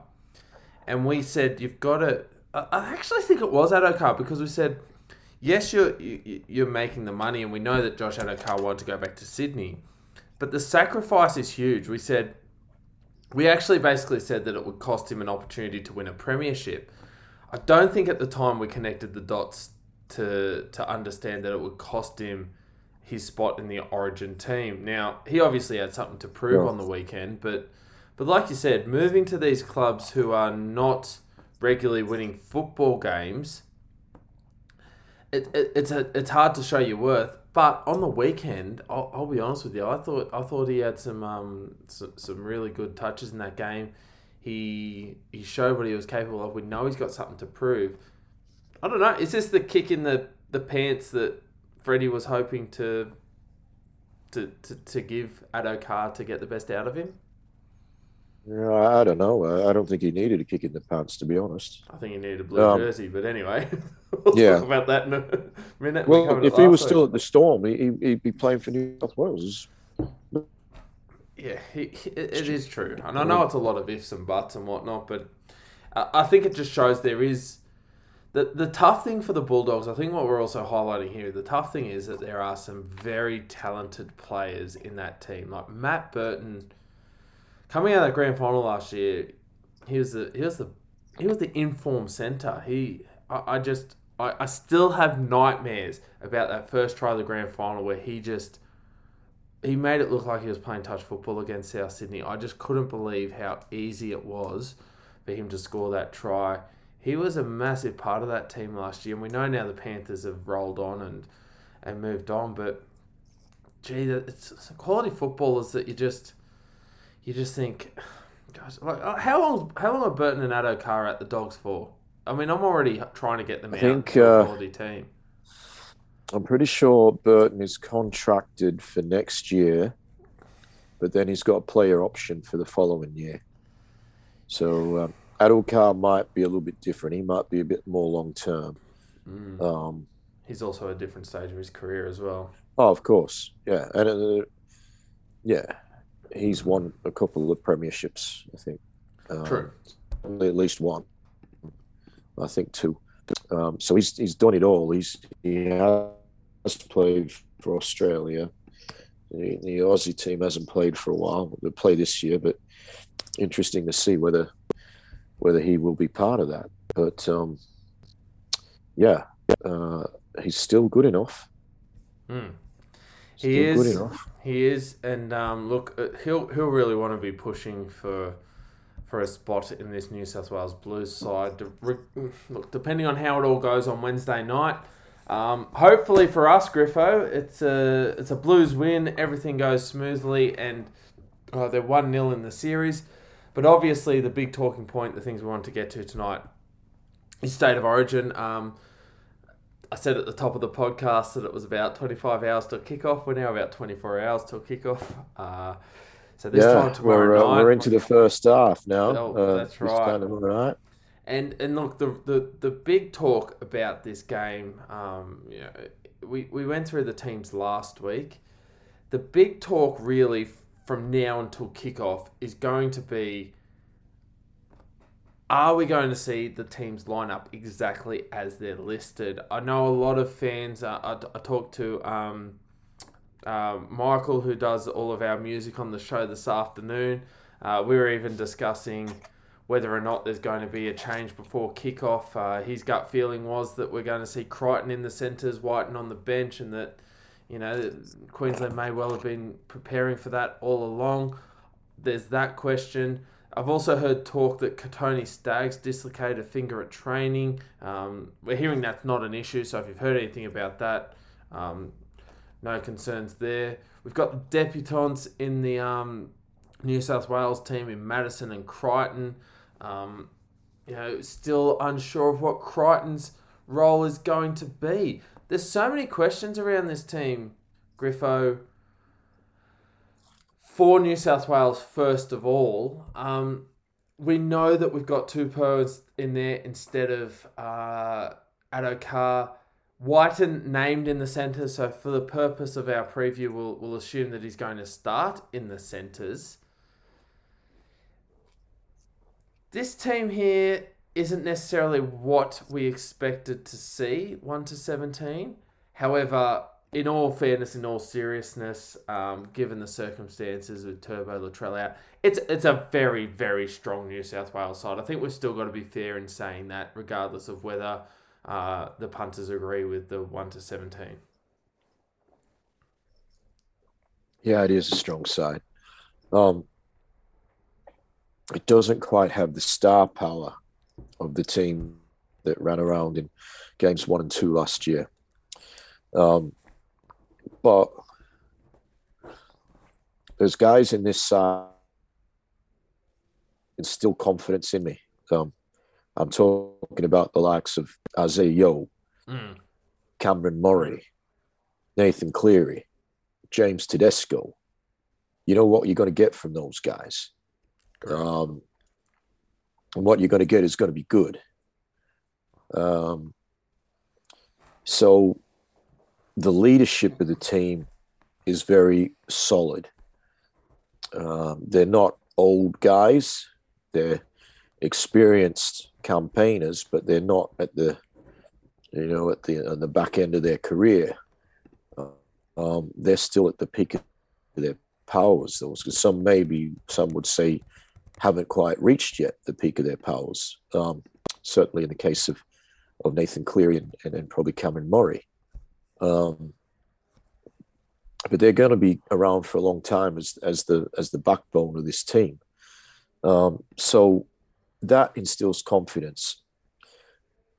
Um, yes, there are question marks. Um, and for mine, the, the question mark is is around Jack Wighton at centre based on what we saw a couple of years ago. Ricky's come out and said, you know, he's going to be uh, he's going to be better. Um, he's uh, Ricky. He, uh, look, I'll say this about Ricky Stuart: he does he does back his men. Um, Jack Wighton is is a very talented rugby league player, very very talented. Offers a lot, but he's yeah, you just don't know. He's not like a, a Cameron Murray or an Isaah Yeo or a Nathan Cleary that you, you just know that they're going to be on their game. Tedesco the same. Um, but at his best, Jack Wighton is is one of the greats of, of the NRL. He's got a Clive Churchill medal. He's got a Dally M medal. Mm-hmm. Um, so I just think he's out of position at centre. I don't think it, it's where he played best football, but uh, he has got the ability to do well there.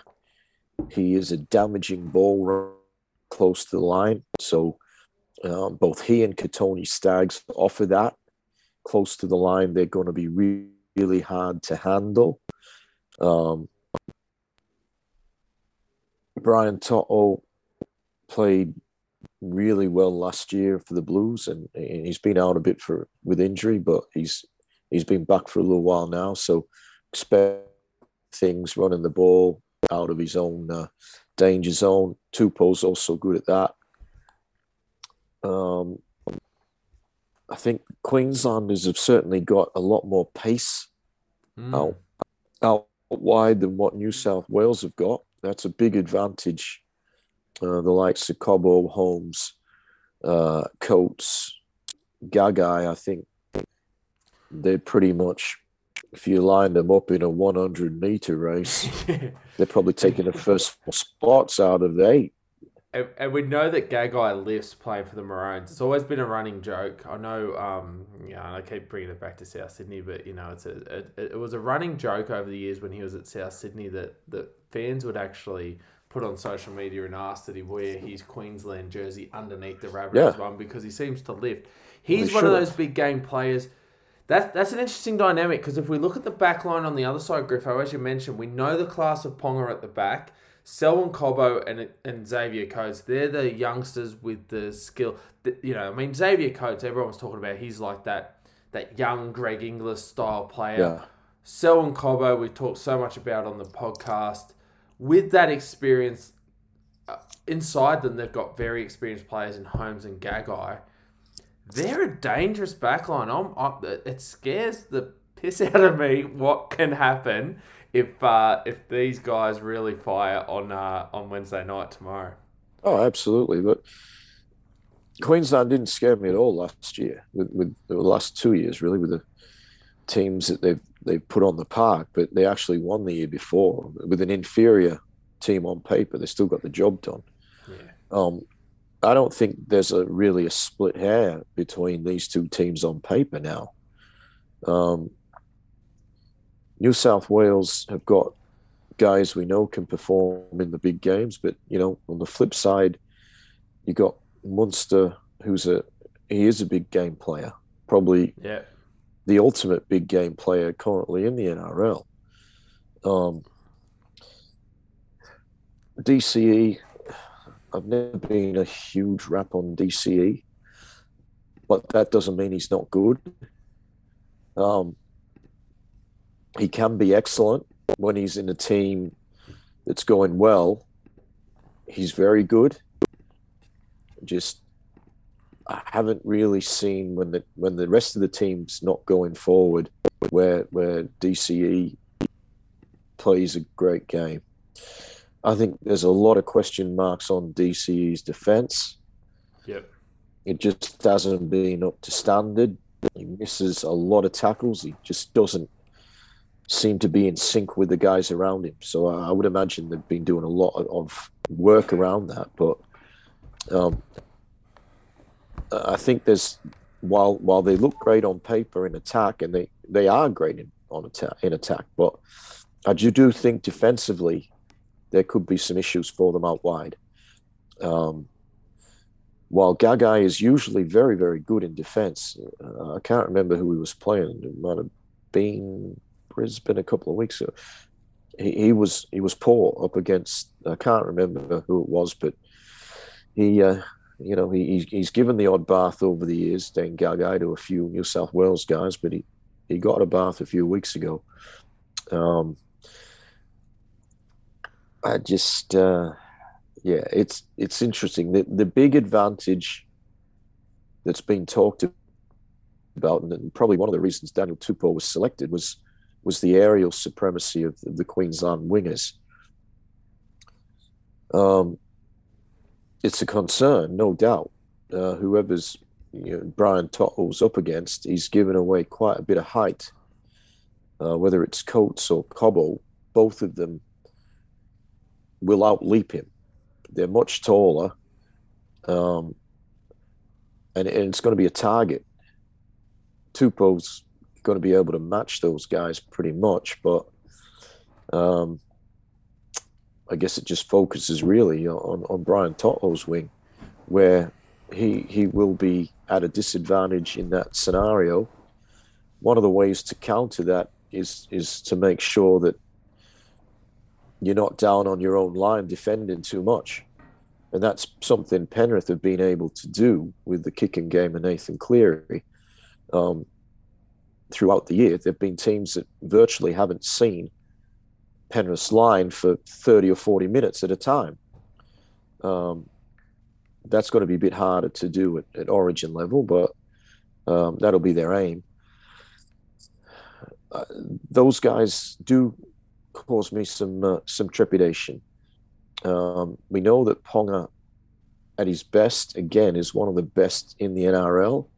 He hasn't been at his best for Newcastle, but again, he's one of these guys that puts on a Queensland jersey and and, and improves.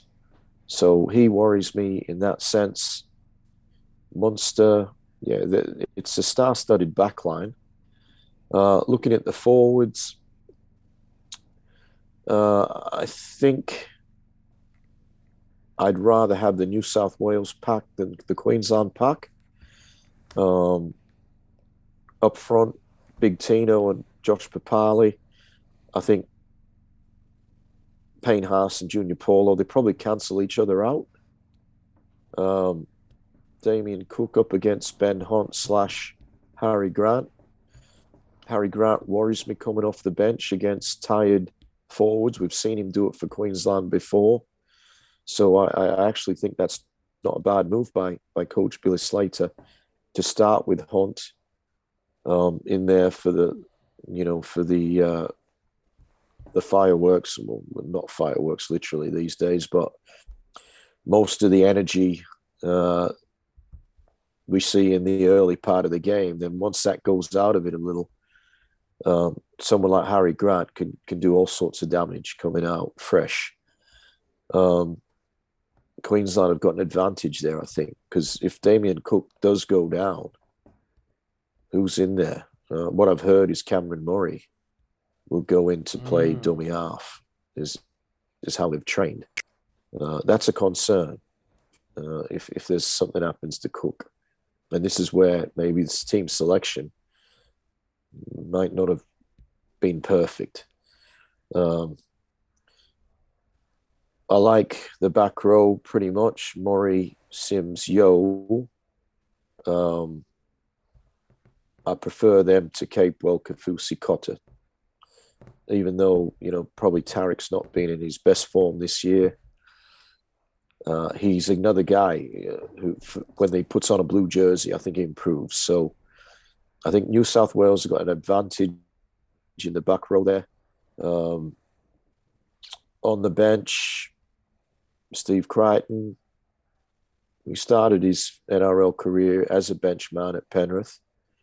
Um, there was a game, I think it might have been his debut or it might have been his second game uh, at uh, at Kogarah, where he came out as 14 and his first touch was a try. Uh, uh, within less than a minute, he was on the field, he, gets the ball and he scores. He's, he's got that ability to, to create or, or to make something happen. He may not actually create it, but uh, things happen when he's out there as a bench man. But I just think he's better off starting. But anyway, Liam Martin, um, Reagan Campbell Gillard, Ryan Matterson. I think it's the forwards there are going to add something, each of them, when they go on.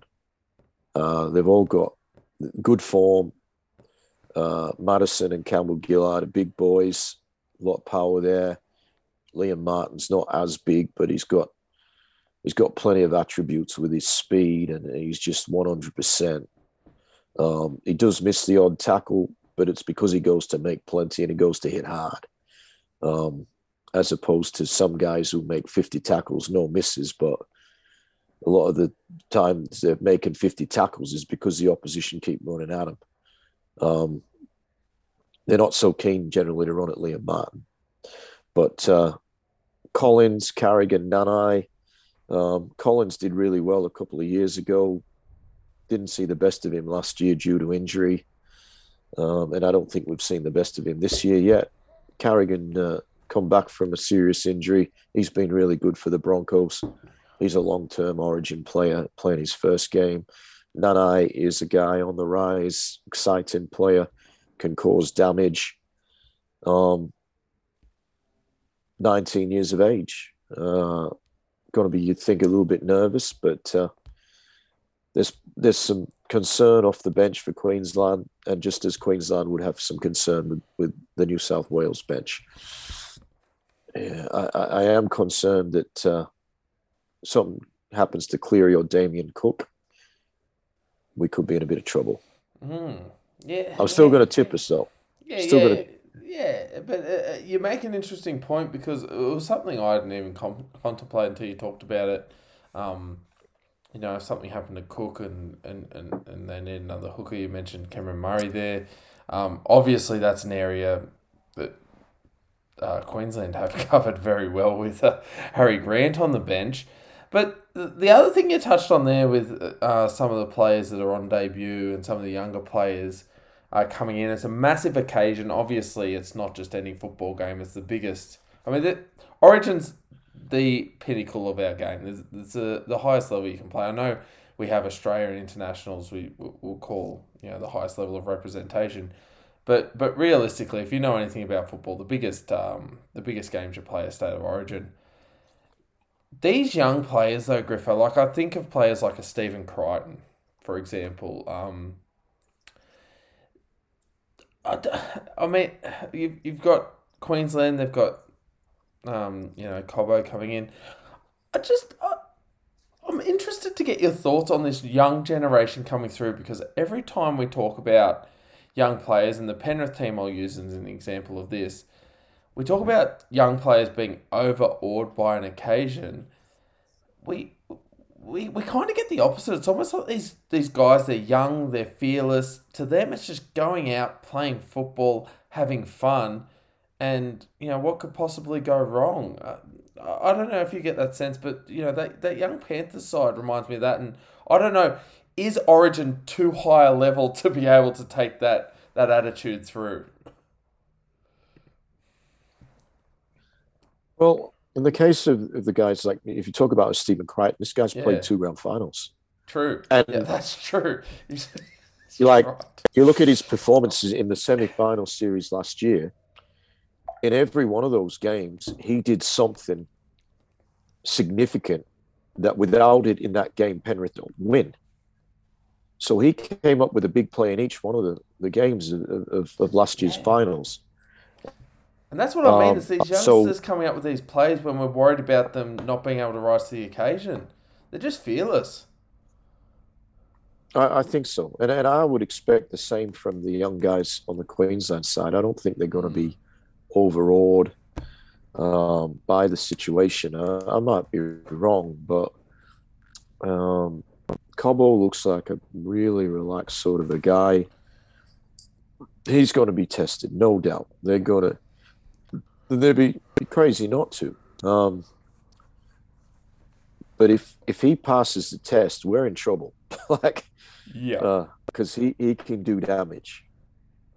He's got all of the attributes that you want power, speed, skill, uh, aerial ability. Um, he can do it all. He worries me. Um, and Coates is sort of he's, he's not a rookie at this level. He's played before. He's not having his best year, but uh, he's going okay. Certainly early in the year, he was going well. Um, so I don't. He's not. It's going to be a really an issue for him. He's been there before. Uh, Nanai coming off the bench. Um, I think he'll get the job done as well. I I don't see, even though there are lots of debutants, both teams. I don't see that it's going to be a big issue. Um, yeah, uh, again, different era. I think it was probably a little bit different, and, and you sort of expected that that rookie guys are going to make some rookie mistakes. Um, shout out to one of our co-workers, uh, a famous rookie. Um, Don't know if he listens to the podcast, but uh, he should. we'll soon uh, find out. Yeah, yeah. Um, yeah, I don't think it's going to be a big issue. Uh, another guy making his debut, Cotter. Um, he's uh, he's a different style of, of thirteen to the New South Wales man. Um, Cotter's you you more your old fashioned. Really, just uh, get out there and work hard, and run hard, tackle hard, make lots of tackles. He made over 60 tackles against the Panthers two weeks ago. Um, and I don't think he missed any. Uh, but again, that's I guess that's important, but it's not going to win you the game. Uh, might help you save a game, but uh, but they do have other players there who can just break a game open. The, the likes of Munster, Harry Grant, um, DC at his best if, if the team's going well. Ben Hunt is a guy who, at this level, has done well. He's he's been Queensland's Player of the Year in two of the last three series. Um, so they've yeah they've got plenty of ability. Uh, a team wearing blue that doesn't have Turbo and Latrell is not. You don't excite people as much as as this team's going to without them. It's still a really good side, and realistically, at home, you would expect they're going to get the job done. Um, it's not going to be easy. Uh, I, I forget what, what I had as my tip. I think it might have been about 24 16, something like that. I do think Blues win. Both teams will score some tries, but I think a narrow Blues victory. Uh, I don't think it's going to be anything like what we saw last year in, in games one and two um, with those record scores. But uh, be lovely. Um, I, am I'm planning to be there tomorrow night. I've got a ticket. Um, and I'm, I'm looking forward to the game. Uh, it's been a couple of years since we've been able to enjoy State of Origin in Sydney. Um, and I'll enjoy it a whole lot more if we win. I don't enjoy it much when we lose. What's your tip, Graham? Look, you, know I'm tipping New South Wales, but um, I've talked to a lot of people who are really keen on New South Wales, and I, I just worry that we're underestimating this Queensland team. I mean, we've been talking about this. No, game. I'm not. I yeah, I know. Really I know you are. I know you are. But I, I just feel like in general, um, a lot of people aren't giving this team the, the credit that they deserve. I know that New South Wales, and it seems foreign for, for a lot of people over the past fifteen or so years, that New South Wales are going into this uh, this game with with a good record. We know, you know, touching on the coaches, I think Fittler, three out of four series. I think he's won off the top of my head. Uh, Billy yeah. Slater, obviously unknown at this level, but there's a lot of a lot of strike in this um this Queensland team. We've been talking about them very closely for weeks, and I, I even feel like we haven't talked a lot about Kalyn Ponga. And I mean, he's a really class player who can, um, you know, given the opportunity, create something out of nothing as well. I'll, I'll be honest with you. What I was getting at before when I was going through these backlines, I'd, I'd almost put these two backlines on paper and, and, and argue that there's a lot more strike and a lot more um, excitement in this Queensland backline with you with Cobbo, Coates, um, you know, Ponga around the back.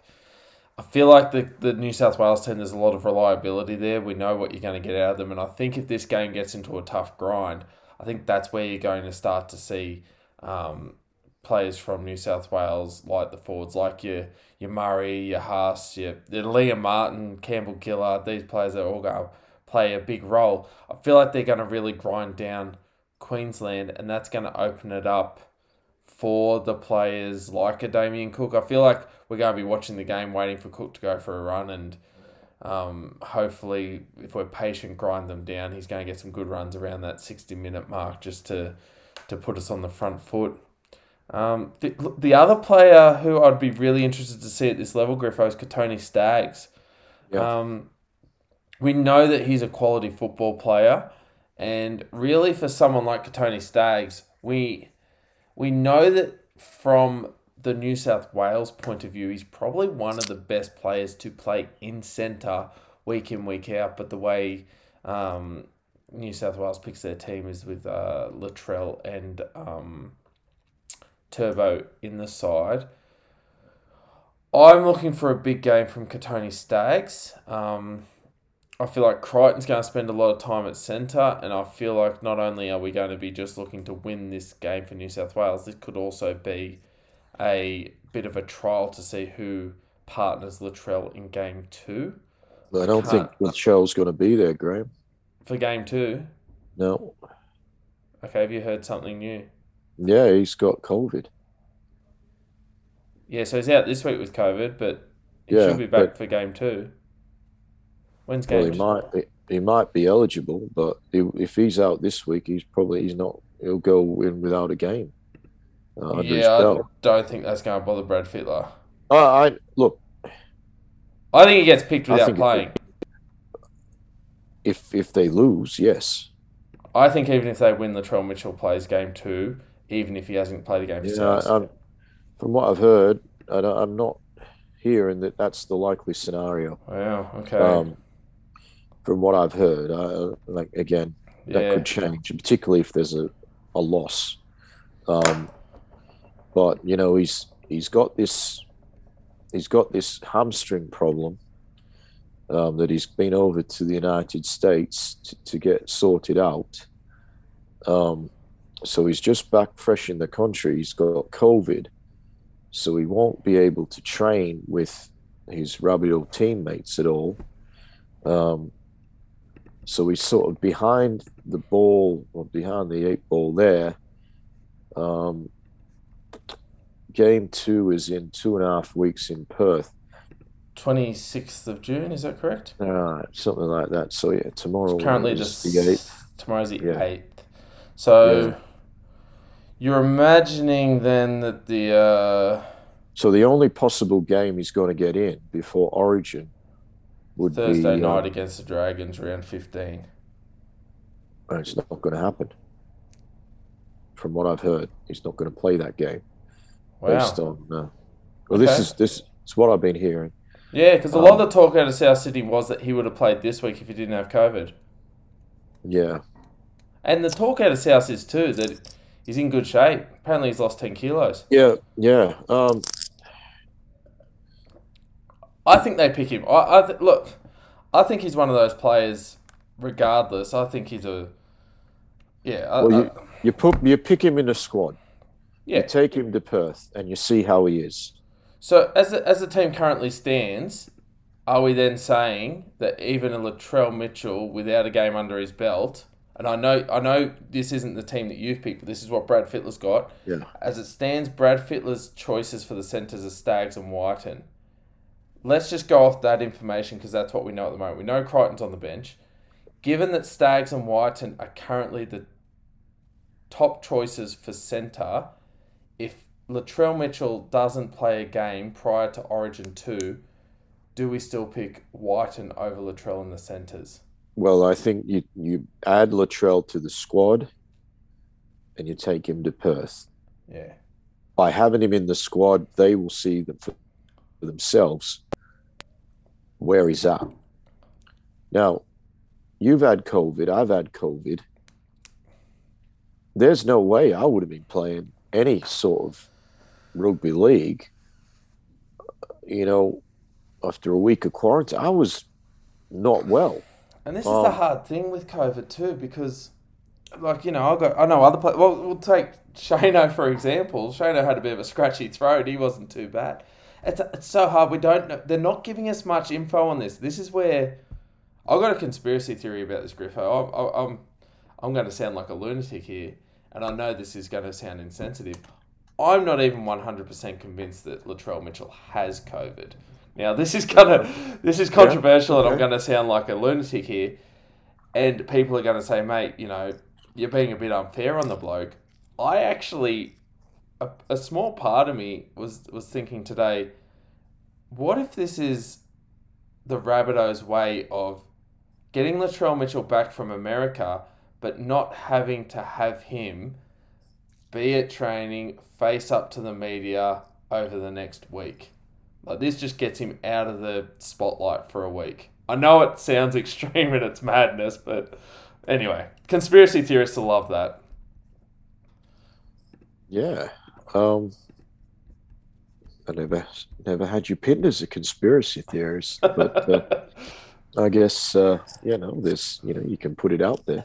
you never know. Um, you never do know, but yeah, I guess they need to they need to see Latrell for themselves to judge whether he is up to playing the highest level of rugby league Um, they haven't seen him. They can't pick him. They could put him in a squad, have him there, and they, they then will know whether he's he's ready or not. Um, he's been out for a long time. He's been in another part of the world. Um, do I want a fully fit Latrell Mitchell playing in the centers? 100%. Do I want a semi fit Latrell playing in the centers state of origin? No, I don't. Um, so you sound more like you need to know that he's good to go. You're not going to take the punt. Like well, basically, you're saying, saying a, a, Crichton. Look, realistically, a, a, a, fully fit Crichton is it might be a better better bet than a, a an unknown half fit Latrell. Oh, absolutely. Yeah. Yeah. Um, if you know Latrell's hundred percent, he's in every day of the week.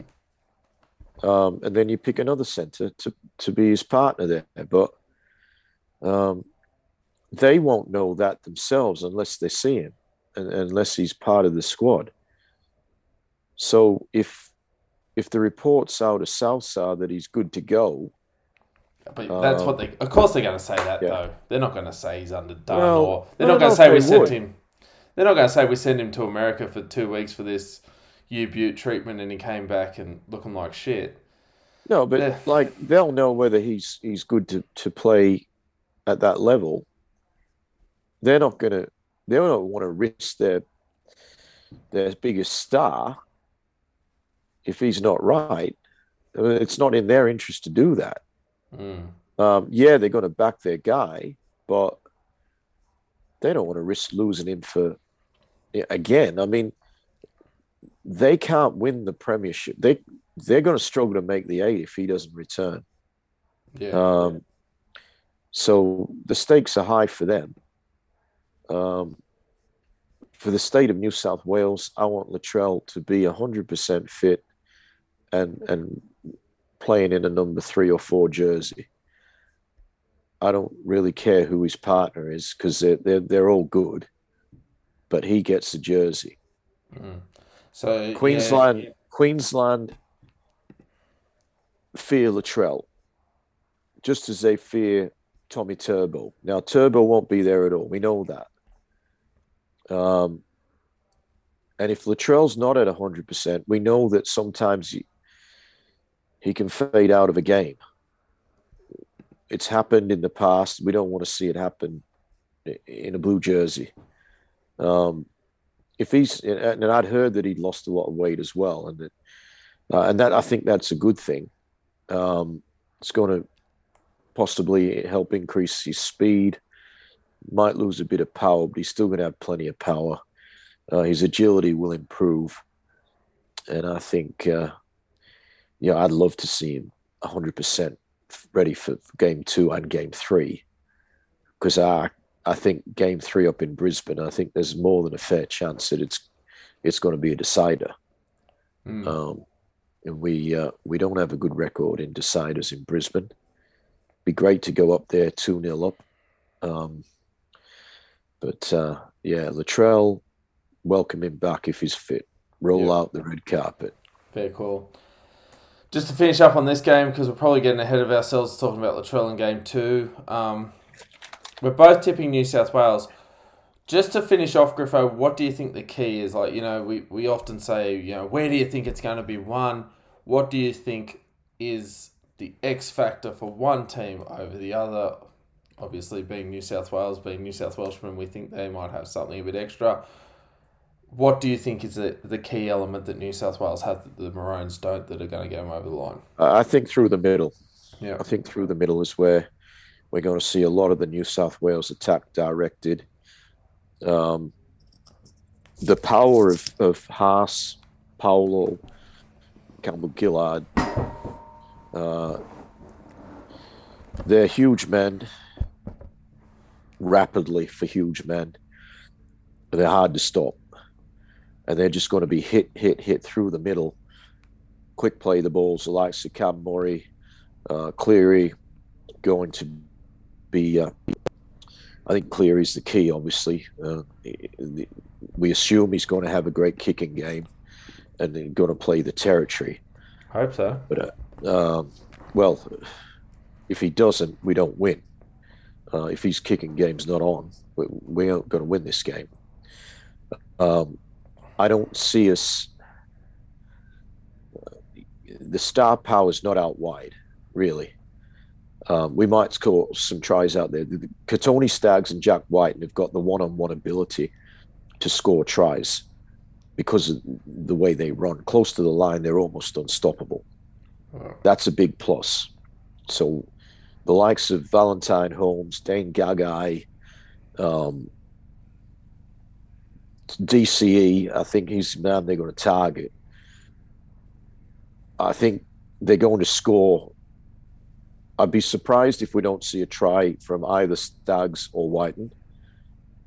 I'm hoping we see a try from it from both of them. Pretty much your hopefully a few your power play. Um, yeah, yeah, yeah, yep. Just running good lines and yeah, yep, yeah. And then they're going to. I mean, you've got guys like Cleary and Luai and Isaah Yeo inside you. They're going to find a spot for you to run. Um,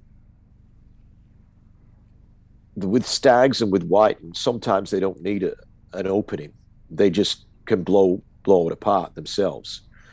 Um, so that's a strength. Queensland, undoubtedly, we said they've got the speed, they've got the aerial supremacy. So uh, that is a concern. But I just think the forwards of New South Wales are going to be, I'm expecting them to make very, very strong yardage uh, pretty much every set. I'd be surprised if they don't. You got the quick plays that play the balls of guys like Cameron Murray, um, Yeo, I, I just think that's where New South Wales win. Those those guys, the spine, um, Tedesco. We haven't talked much about him. He's one of those guys that it's just a given that he's going to play well.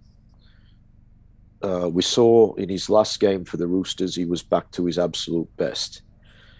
Uh, I'm, I'm, hoping that, that we see that again tomorrow night. Um, I think there's more X factor about Queensland. You, you mentioned that term earlier. I think they've got more X factor, but I just I think there's a the Blues look solid. Um, they haven't got quite the X factor that they had last year, but I, I think they're going to play I think there's going to be a lot of Penrith about it because there's so many Panthers in there. I, I think yeah. it's going to be a little bit of a, a ball constrictor type. We're just going to, you know, we're going to grind you out of yeah. We're going yeah, to grind yeah. you down. We're going to grind you, and we're going to keep doing it. And I, and I think that that is uh, the question is can can Queensland are they able to stand that pressure? Hmm. I think, as I said, I think Queensland have got more X factor about them with with with Munster, with Cobbo, um, Kalyn Ponga, Valentine Holmes, Gagai. These are all guys who are, can score tries mm. um, and can do it almost out of nothing sometimes. Uh, so they're dangerous. They're dangerous, but uh, I, I, I'm probably underrating the Queensland pack a little bit, but I just think New South Wales have got a stronger pack and uh, yeah, I just feel as though that's where they win.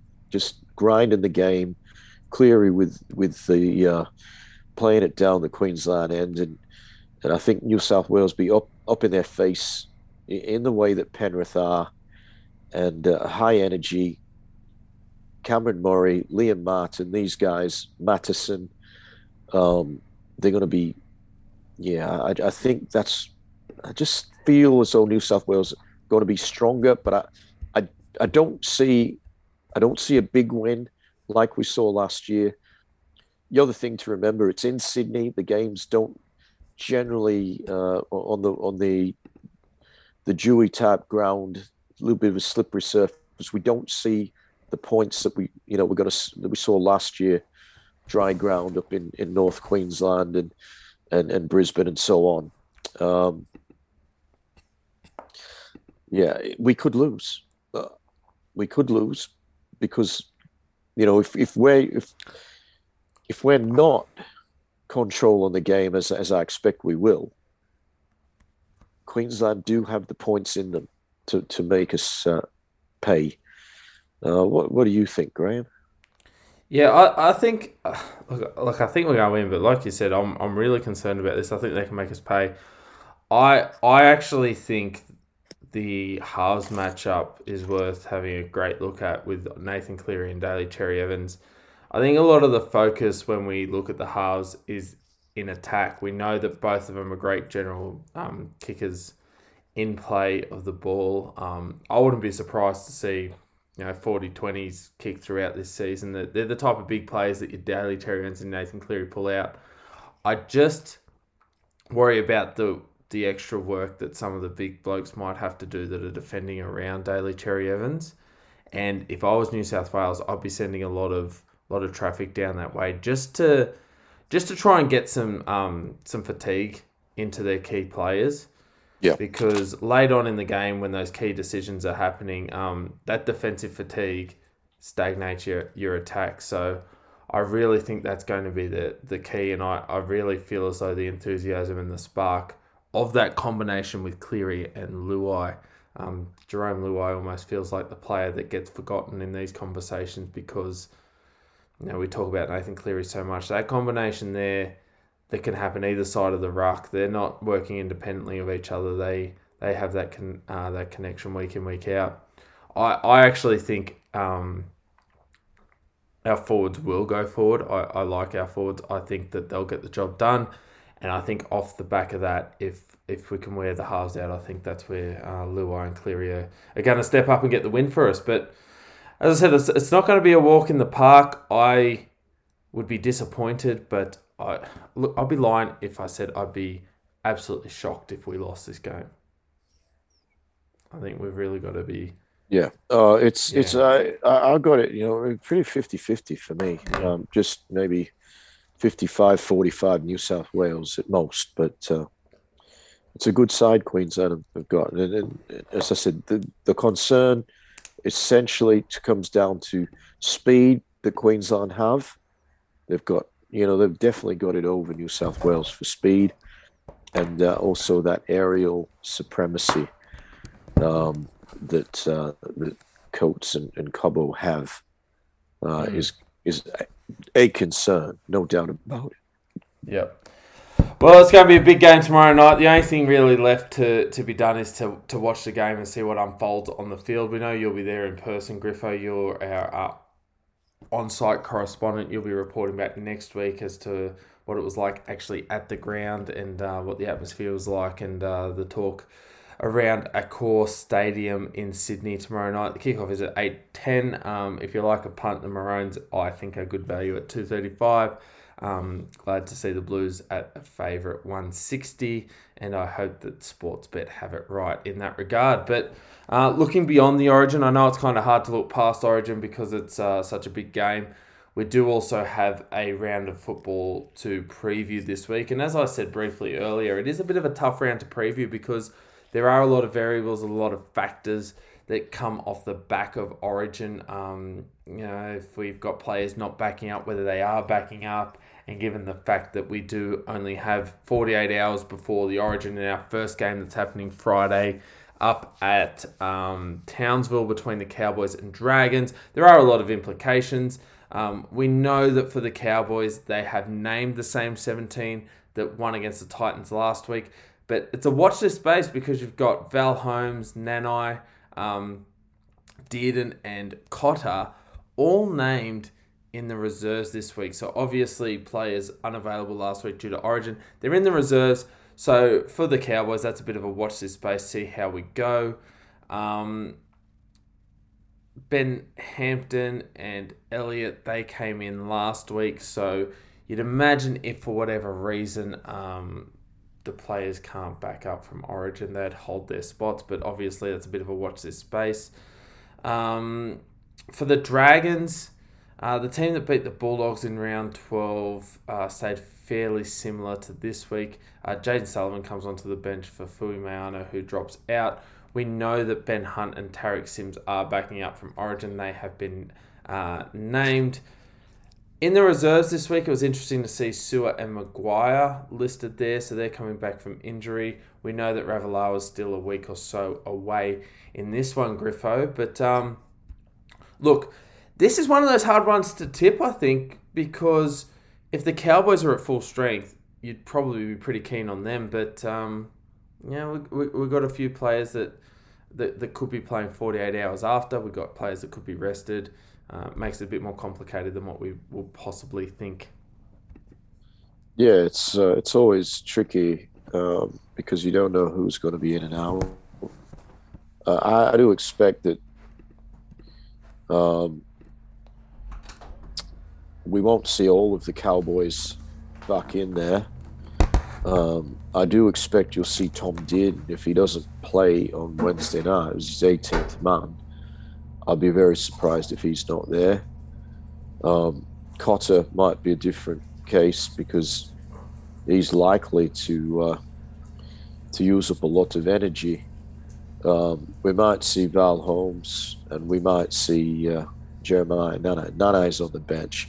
I don't expect he's going to get a huge amount of game time, so we might see an appearance from him, maybe off the bench for the Cowboys. But uh, I would expect. I'd be surprised if the Dragons don't play Ben Hunt because he's uh, he's such an integral part of, of what they do. Um, their other representative, uh, Tariq Sims, um, I think it's more likely that he'd be rested. Uh, they've got plenty of depth in their forwards with the likes of, as you said earlier, Jaydn Su'A and Josh McGuire, along with uh, Josh Kerr also listed in the reserves. So I'd be surprised if we see Tariq Sims play Wednesday, fly up to Townsville, play Friday. Yeah, that's a big um, trip when you put it like that. Yeah, yeah. Ben Hunt, um, I guess it depends how he pulls up because without Ben Hunt, it's it's hard to see it's hard to see really the Dragons uh, any chance in this game. Um, I'm going to stick with the Cowboys because they're a team who's who's in tip top form, and uh, yeah, I just it's hard to tip against them. They they were very good even without their Origin guys last week. Yeah, you make a good point there because we, we talked about the Cowboys, and I don't know if it's this weird thing that happens in our brain when we think Origin, we think, oh, Queensland team, they're going to be affected. And we know they do have, um, you know, a few players out. But with the Dragons, I'll be honest with you, you make a very key point for me. If we if we were to say that the um, Origin players aren't backing up for either team, I think Ben Hunt's one of the biggest losses out of any of these teams playing here this week. Uh, he's very important to the Dragons. Um, most, I mean, most of the time, it's probably fair to say, Griffo, that players do back up. Um, but it's just hard to know, especially given the fact that it's 48 hours afterwards. Yeah, it depends. If, if he's injured, if he's got a niggle, niggling injury, you can't play him. Nah, and that's and that's the thing yeah. too, and, and and we just don't know. But given what we know, um, given what's in front of us and the form of these two teams, it's pretty hard to suggest to our listeners that they shouldn't tip the Cowboys. So I'm going to stick with North Queensland and uh, really ride on the back of the fact that they have been the they're, the surprise packet of this competition. They have really been the biggest improvers. They they were my wooden spooners, and they're coming third. Um, that's that's just massive yeah. for me. And same item as the wooden spoon. Yeah, they did. They, they were without all those guys last week, Graham, and, and they didn't miss a beat really. Nah, and it um, shows it's not it's not up to individual players. It's a team attitude thing. Yeah. Yeah. Yeah. so I, yeah, I, am sticking right. with it. They're at home, and it's it's it's a tough uh, road trip now up to Townsville. Definitely, I, I, I take them seriously here. Um, yeah, I, I got the Cowboys in this one, and um, yeah, I, am actually very confident that uh, the, the, Cowboys can do it. Big game for St George though, because uh, if they don't get the win here, um, it's starting to look hard for the for the top eight. They're starting to to drop back. But um, yeah, Cowboys for me. All right, moving on to the second game of the round. We move on to Saturday. There's only one Friday night game this week uh, with Origin. It's uh, a bit different. Also, the public holiday is impacting at the other end of the round. But 3 p.m. on Saturday. Uh, also in Queensland, we've got the Gold Coast hosting the South Sydney Rabbitohs. Uh, now, for this game here, we do also have the implications for South Sydney, uh, given the fact that Cameron Murray.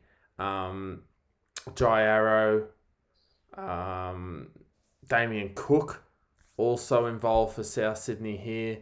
Um, the good news for them is that Tatola's back from his head knock. Um, they'll push Mark Nicholls back to the bench.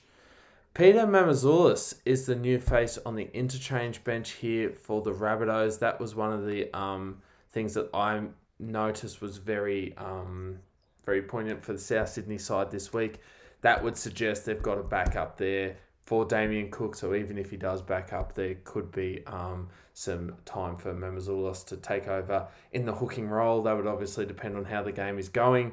Uh, for the Titans, we know that they've had um, a terrible start to the season. Their woes have continued in recent weeks. Uh, Jayden Campbell, he's set to be on the sideline for quite a while. I think it's a hamstring injury. Yeah, that's, uh, eight weeks.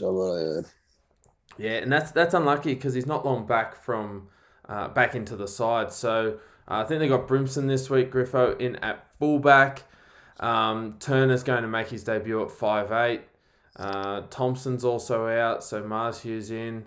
Um, Herbert's into the centres for Mar- for Masters. We know too that um, Big Tino's got a backup from Origin. Look, there's there's some real struggles happening here at the Titans. Um, the fact that they've got a brand new five eight in the side, um, one of their young um, up and coming strike weapons in Campbell's out. Uh, if Tino does play, it's on the it's a couple of days after a massive game at Origin. Uh, even though they're at home, I feel like it's going to be a tough ask for the Gold Coast Titans. Yeah, I tipped them last week uh, against an understrength Cowboys, and they started off pretty well.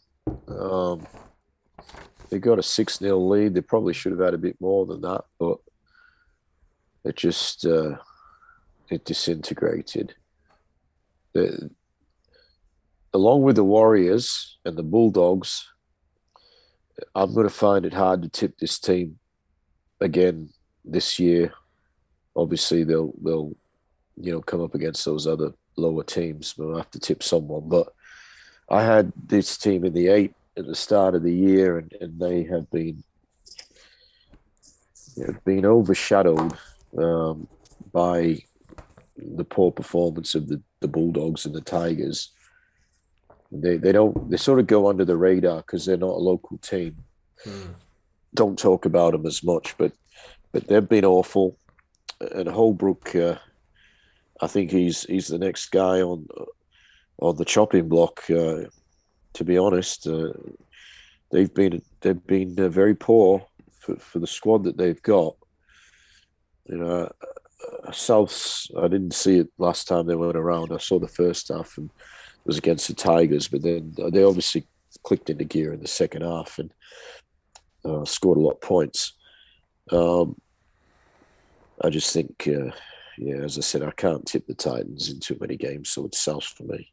Yeah, this is one of those games where I think um, for South Sydney, it's it's not always the um the, the players that we, we, we, we talk about on a regular basis. I know we often talk about our you know your Cody Walkers. I mean, obviously Alex Johnston, good try scoring form, but for South Sydney, the real difference for them was their strike off the bench in that game against the Tigers, and particularly Havili and Sele, they were two of their best forwards. And now when you look at their bench, also having Mark Nicholls back, I think throughout the 80 minutes, they're, they're hopefully going to be more of an 80 minute team when that forward rotation happens. Uh, we know they've got a couple of players backing up. Um, yeah, it, it, it's, it's unknown. I don't even know if Jai Arrow is going to be a part of the uh, the Origin game itself.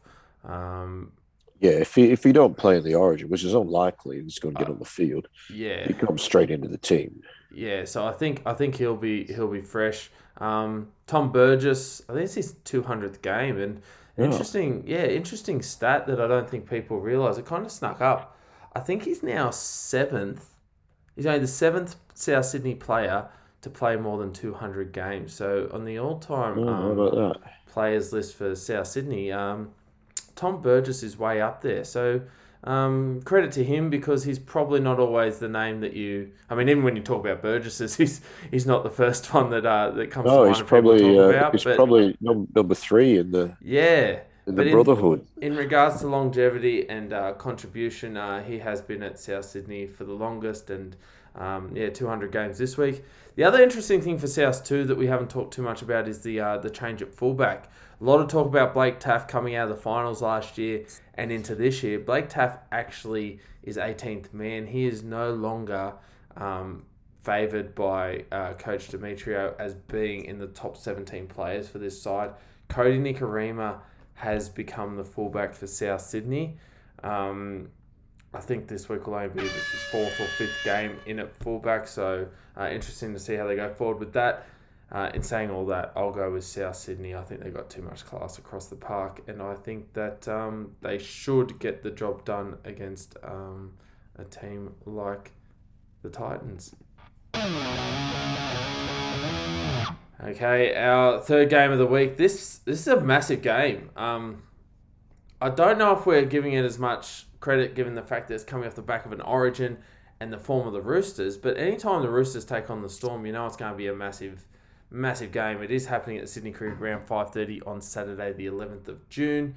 Um, yet again, massive origin implications here for the Roosters. You got Tedesco backing up.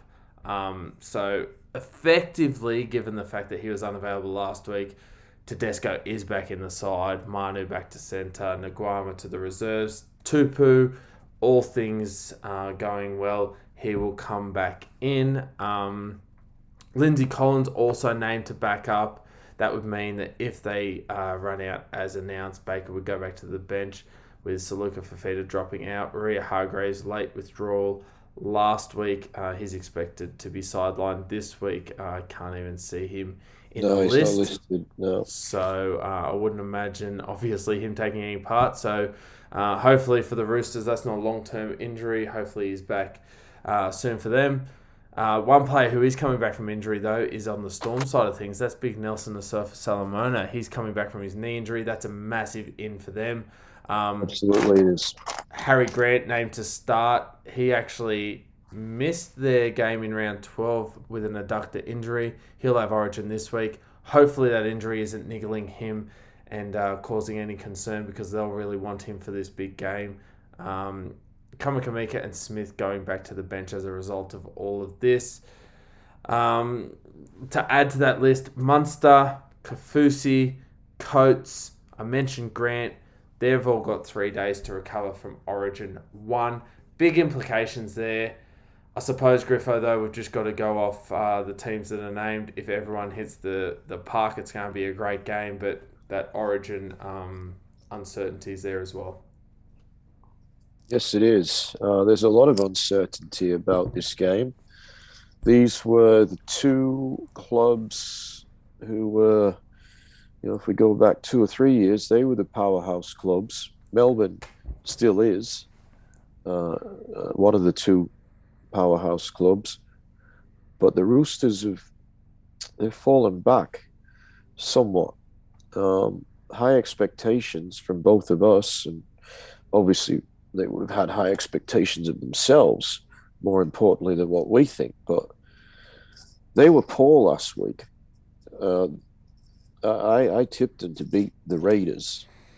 Without uh, the Raiders were without the you know Papalii and uh, and also Jack Wighton and yes I know the Roosters were without a few, uh, principally Teddy, and then uh, Waerea-Hargreaves was an injury uh, to him that he was out, and I'd already done the tips. If I'd have known he was out, maybe I, Yeah. I might have thought more about tipping the Raiders. But to be to be honest, I, I didn't even really consider the Raiders in that game, but uh, they they were quite good.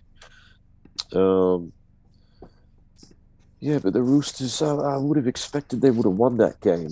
Uh, there's been a few games this year I would have expected they would have beat Newcastle in round one. We expected to beat the Dragons in, on Anzac Day, but they're, they're going down in some of these games.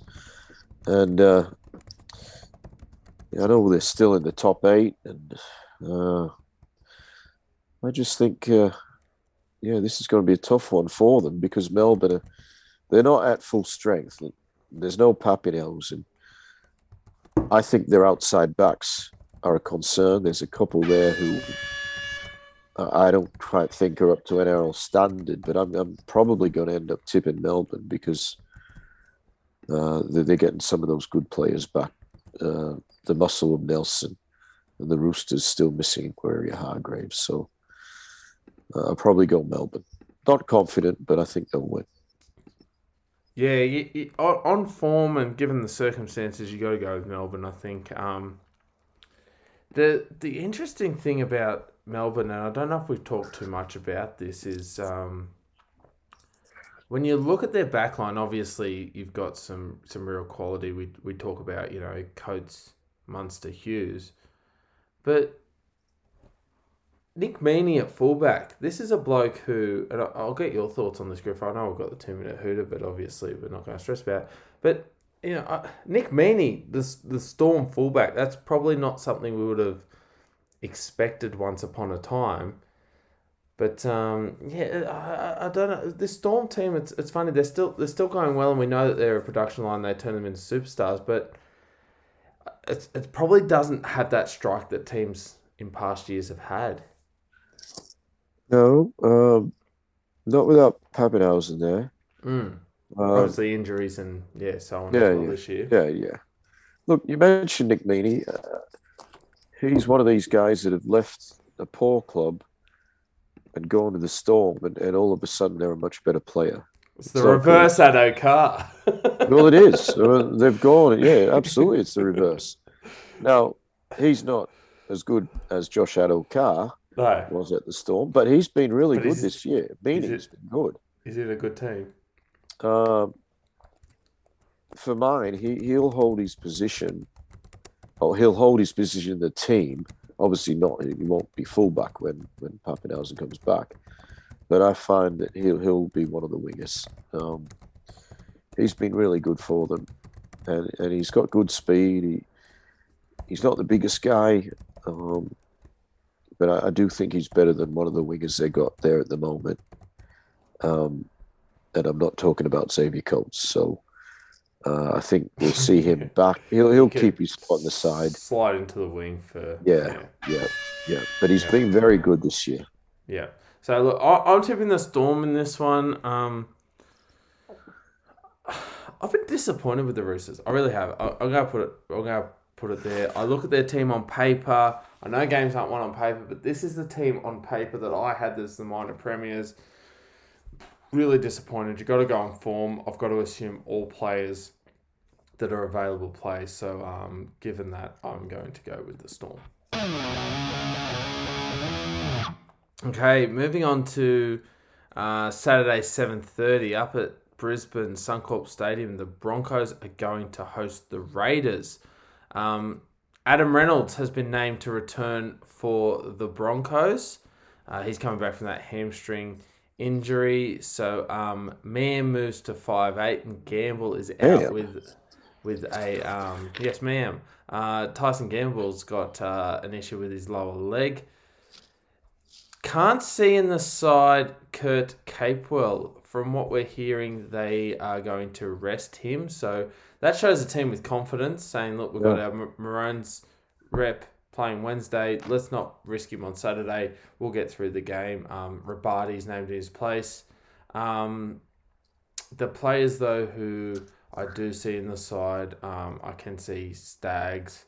They're um, obviously they're yeah they're they're all there great apart from um, Cape Cobbo. So so Capewell, which mm, I don't know if I read into that and say is there something there a bit of a niggle there that they know about that uh, New South Wales can exploit. Hopefully there's something there.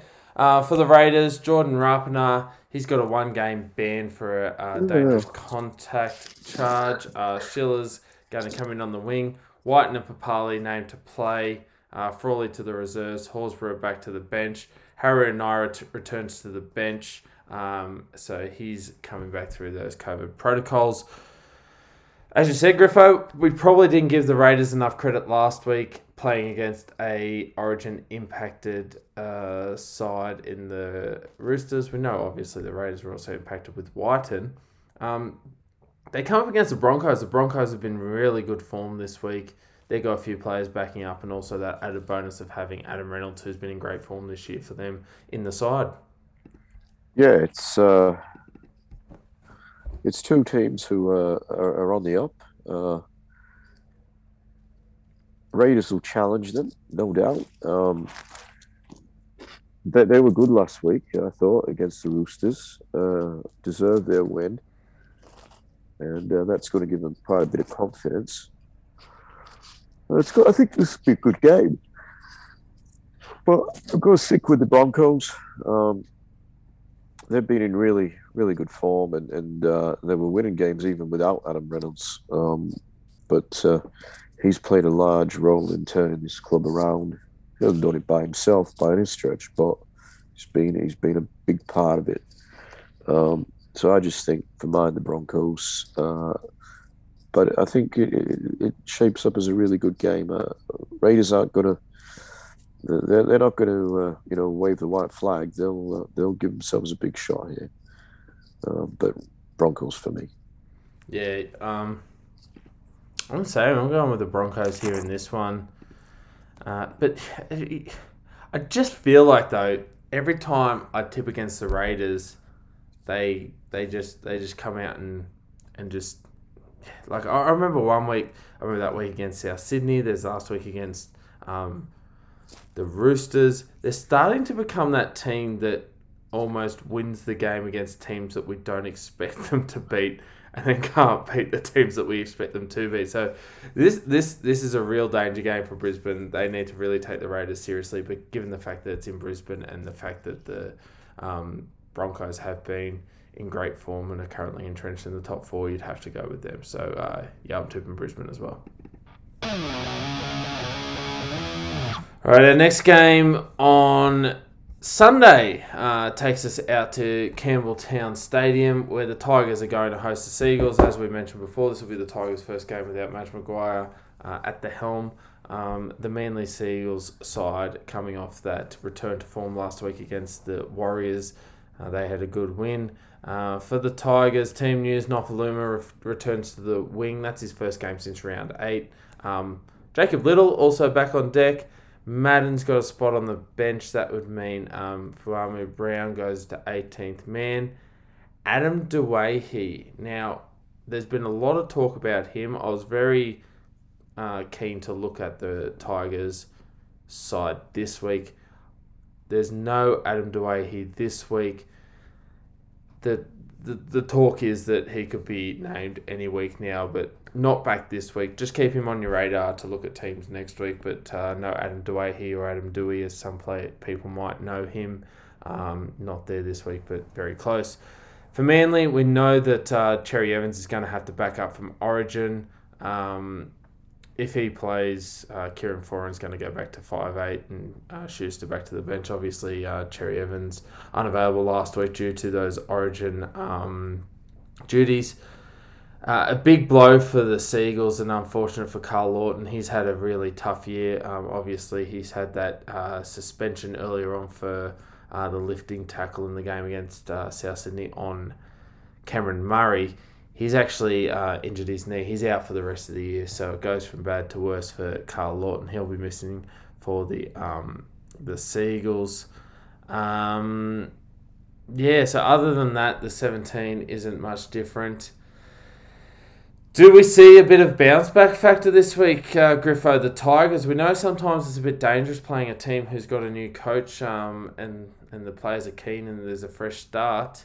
But uh, the, the the Seagulls, they they got the job done last week, albeit against uh, a Warriors side that's out of form. Yeah, uh, I agree. Um, it's going to be tough for the Tigers. Uh, I'm not writing them off. Um, there could be a bit of a bounce back, as, as you say, but uh, Manly were Manly were pretty good last week. Got to take into account the opposition weren't so. Um, but uh, yeah, DCE listed. Um, if he doesn't play, I don't think they're going to lose all that much because you just do what they did last week with Foran at seven and, and Schuster at six. Uh, I'm just going to tip Manly. I just think uh, the Tigers, yeah, they'll they'll challenge them, but I just I can't see them winning uh, in this game. Manly for mine. Yeah, I, I got Manly in this one as well. Um, yeah, we, have been talking for weeks and even earlier on the podcast about the coaching situation, the way things are going at the Tigers. Very difficult to tip them. Um, if DCE backs up and plays in this game, um, I, I, think he'll be able to take control of it. I'm really hoping for a good showing from the Tigers. Um, hopefully, there's an injection of uh, enthusiasm given the new coach, but. Uh, yeah, for this week, I think the safe bet uh, in your tipping comps is to go for the Manly side. All right, that moves us on to the 4:05 main game on uh, Sunday afternoon. It'll be up at Newcastle at McDonald. Don't, Mc, I'll try that again. McDonald Jones Stadium. Um, Newcastle Knights hosting the Penrith Panthers. Uh, yet another game with a lot of implications from Origin. Um, for the Knights, uh, they've got Dane Gagai named to back up from Origin. Kalyn Ponga also named to back up. Another boost for the Knights, uh, should those guys play, would be uh, Kurt Mann coming back from his ankle injury. This will be his first game since round seven. That'll push uh, Phoenix Crossland to the reserves. Jacob Saifiti moving into the starting side to replace his brother Daniel. He's out for a knee injury. We know that he also replaced uh, his brother Daniel in the squad for the New South Wales side, so a good bit of experience for Jacob Saifiti being a part of that over the past week or so.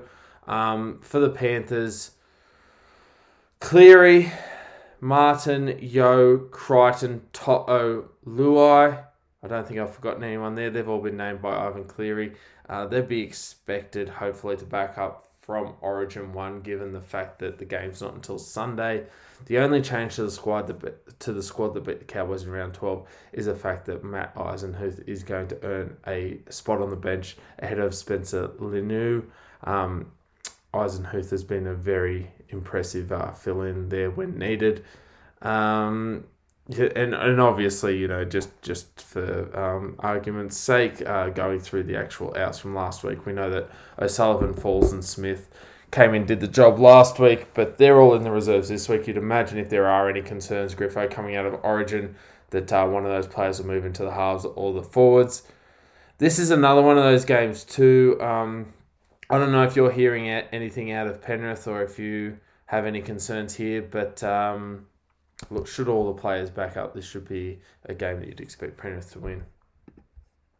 Yes, and I do, and I'm going to tip him. Um, Newcastle, uh, on paper, they don't look too bad a team. Uh, surprisingly, they've got a few guys in the origin. Um, Ponga, Gagai. Um, I think they're the only ones that guaranteed a spot, but uh, yeah, so I think certainly guys like Frizell, who was part of the squad, there's no risk of him not playing, um, unless well he, he's not even 18th man, so unless something happens in the warm up, um, he's just going uh, going to be there in his Blues gear, watching and cheering like like I will be, but he'll be a bit closer to the action. Um, this is a game Penrith I expect they'll win, uh, and uh, and it was a close game up at Bathurst earlier in the year. It was, of course, the the Mitch Barnett uh, send off that was the turning point really in the night season. Um, as far as team list, I'm not quite sure what Spencer Leniu has has done or hasn't done that sees him relegated. He, he came on last week late in, in the game. He didn't play in the first half. He only got 13 minutes, I think. Um, I did hear that he had no runs and no meters, um, but it was a, a very light afternoon duty for him, uh, or evening duty as it was. For mine, he's he's a guy that needs to be in the 17. Uh, he's explosive. He's scored a number of tries, uh, and I, I, don't know why he's on, on the reserves list. To be frank, even though Matt Eisenhuth did play well, um, he's he hasn't got uh, he hasn't got the ability of Spencer to to break the line. But anyway, there it is. I'm still tipping Penrith. Yeah, it's a big it's a big call that one, and one that I was a bit surprised to see.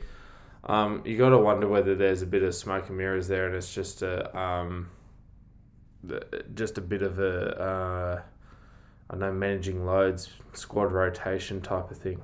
I don't know. No, I don't know. I mean, it's as I said, he only got about 13 minutes last week's game, so he can't yes. be tired.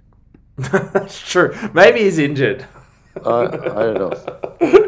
that's that's what I thought. I thought that yeah. was it, but yeah. Anyway. Yeah. Look. either way, I mean, the way the Panthers are playing at the moment, they could they could run bloody Dame Edna Everage and uh, the Queen herself out in the halves, and they'd probably win a game. Um, and uh, you know they could uh, run out Prince Andrew in the under eights. That's true. Yes. They could. They could. It just it, it, like I said, the the team not only on the park but the organisation themselves that are the Penrith Panthers beyond the uh, the football paddock uh, doing everything right and they're they're, they're so impressive. Um, interesting too. This Knights game earlier on in the season, I think it was about round three, was was the turning point for the Knights season. Yeah. Um, and we've got um, obviously Mitch Barnett coming up against the Panthers again. He'll be looking to have a bit of a better day out. Very different Knights side though. Um, I just can't see them pushing the Panthers. I'll be honest with you. Even if the Panthers players don't back up, that team that beat the Bulldogs the other night, I'd tip them to beat the Knights this week. I yeah, I'd be confident. I'd be I'd be confident if I was a Panthers fan. And if you're in your tipping comps here, um, I think it would take a lot of courage to tip the Newcastle side. Um, yeah, Panthers for us. Yeah, I'll be surprised if all those guys back up. But sorry. No, sorry, sorry, Griff. What were you saying? You no, reckon they might rest a couple? Surprised if yeah, I think so. I think they will, but uh, is that more out of a um, is that more of a luxury that they've got such a great squad that they can? Is it one of those things where you go, look, we we'll probably, without sounding arrogant, Penrith will probably get the win, even with the with the squad um, minus Origin players. Uh, maybe not all of them, but I'd be surprised if they if they play Le- uh, Cleary and Luai. Um, mm-hmm. Falls and O'Sullivan are listed in the reserves. Um, I'd expect probably Liam Martin plays because I don't think he'll get a huge amount of game time. I expect Crichton, we, play. We don't know what they're going to do with him. Well, that's it, yeah. yeah. And and I, I, guess, you know, they're all named, but mm. closer to the uh, event, we'll know. Yeah, and looking at the bench, it looks as though they've got it all covered, as you said. O'Sullivan falls, even Staines and Jennings there to cover the backs. Um, yeah, yeah, they've, they've they've got it covered. They'll um, even look at that reserves list. they, were, they, were some of the great players of last week. Um, it just shows yeah. how good they're going. Anyway, um, moving on to uh, the Sunday night game this week, which will be the Warriors, obviously with a new coach as well, taking on the Sharks. Um, this game here uh, will be Stacey Jones' first game in charge uh, after, as we said, the departure earlier today of Nathan Brown. Josh Curran has been named on the bench for his first game back after six games out with a knee injury. Uh, Dunamis Lui also joining the bench. The Sharks, um, Jesse Ramien comes back from suspension. That'll mean Connor Tracey going back to 18th man. That's pretty much the only side that, uh, pretty much the only change, I should say, to the side that lost to the Roosters in round 12. Wade Graham in the reserves. He's looking to come back from a foot injury, so uh, watch this space. And from what we're hearing, Dale Finucane's still a couple of weeks away. I feel like a, a bit of a broken record here. Uh, Griffo talking about coaches uh, coaching their first game for the club, whether it will spark something. I'll tell you what, it's going to have to be a bloody big spark for the Warriors to uh, to to get a win over the Sharks. This game is happening up at Redcliffe. The Sharks, though, we know just um, just just quickly on this one, they were one of those teams we talked about last week in our um, uh, mid-season report card that were well entrenched in that top four and have had a slight slide down. I think they're sitting in sixth at the moment, so a great opportunity for the Cronulla Sharks to really show that they're um, a push for this premiership title. Yeah, this is uh, this is a game they'll certainly want to take the two points out of because uh, all their rivals will be taking two points from the Warriors whenever they play them. So uh, I, I, can't see anything but a Sharks victory here. Um, maybe, as you say, there might be a bit of spark provided by the new coach. Uh, players wanting to perform for him. Um, but they've been awful, and uh, I can't see anything to, to change this week. They, they might get a little bit better, but not enough to win. Sharks. Yeah, um, I'm the same. It's it, it's one of those situations where, given the fact that the Warriors have been so disappointing. I know you can say there's a bit of an unknown factor, but I think there's another game this week where you've got a form that's a team that's shown a lot of good form this week. Jesse Ramien back in the side. I think he's a great player. He's going to add a lot more spark uh, to that back line there as well. I think they've got a lot more strike, and I think the Sharks win this one on Sunday night.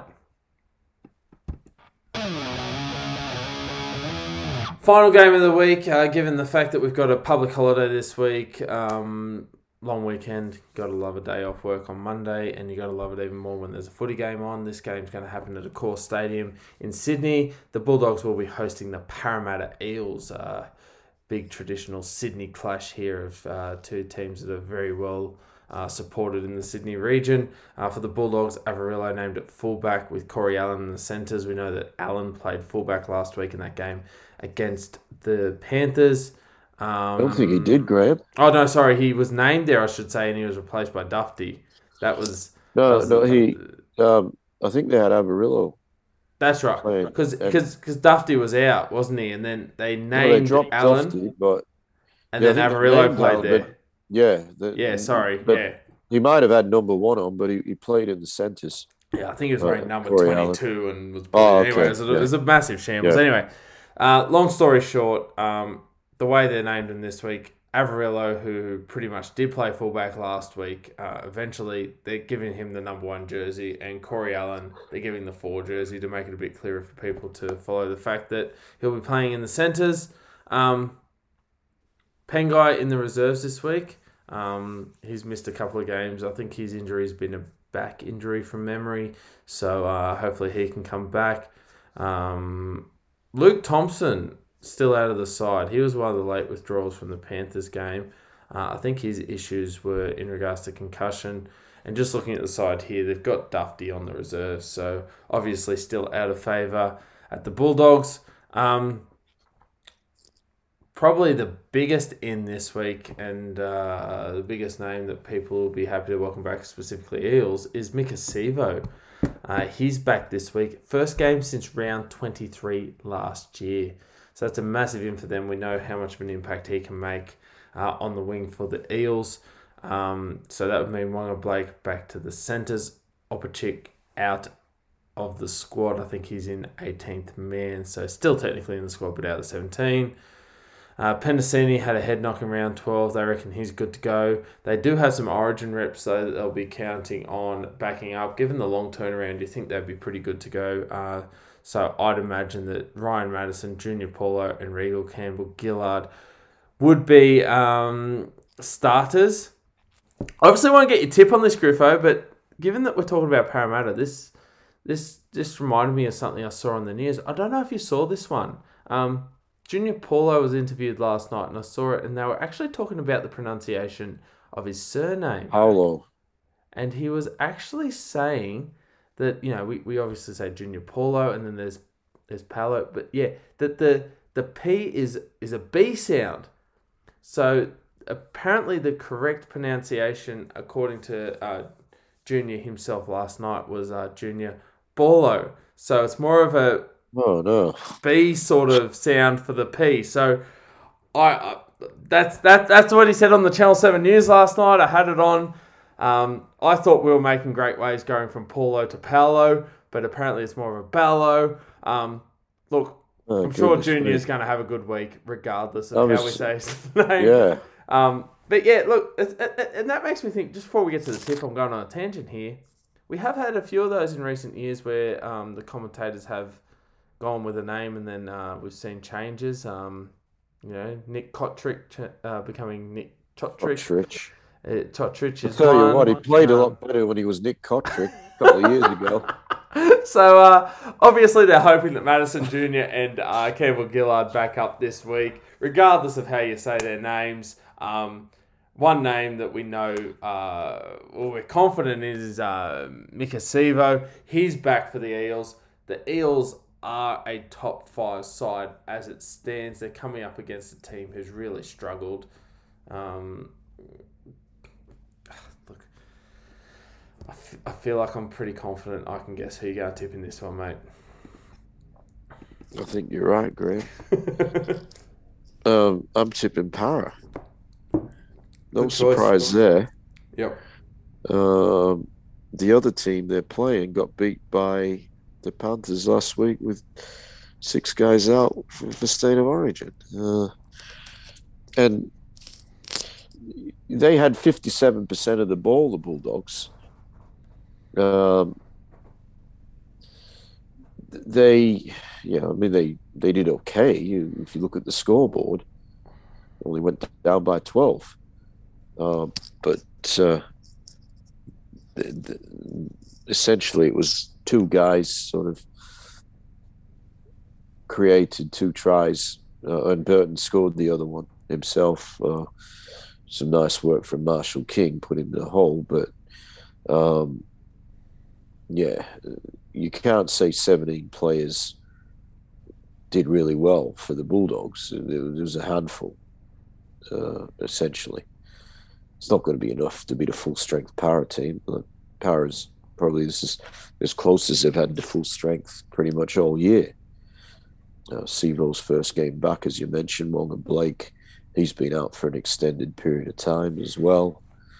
Um, I think he came back on the wing and, and now he's been pushed back into his preferred position of centre. Uh, the forwards are strong, very strong, in fact. Um, they got Matterson coming off the bench.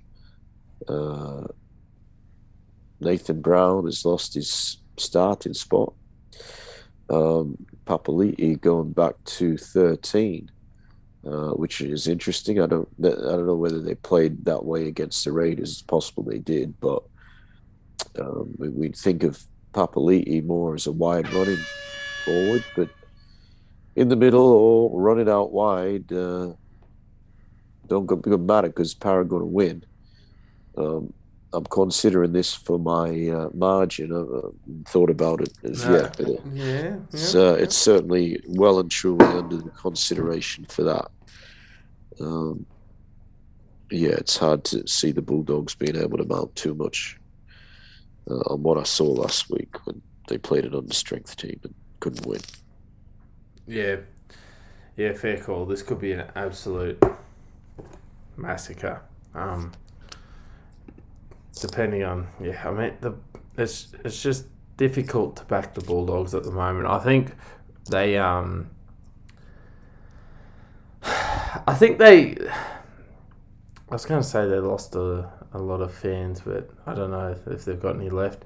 Last week, I think a lot of Bulldogs fans had a, had hope in the fact that they could beat the Panthers, who were depleted due to Origin, I mean, it was, it's almost like the equivalent, you know, back in the day when you played Brisbane and they'd have most of their players out and you go, oh, okay, we're, we're a shot this week, even if you're a Baby Broncos. Yeah, the old baby Broncos. That was that was last week, and the Bulldogs rocked up and they just couldn't get the job done um, against the, uh, well, you know, baby Panthers. Doesn't sound as good. Maybe they're the kittens. I don't know. Give them a name, whatever.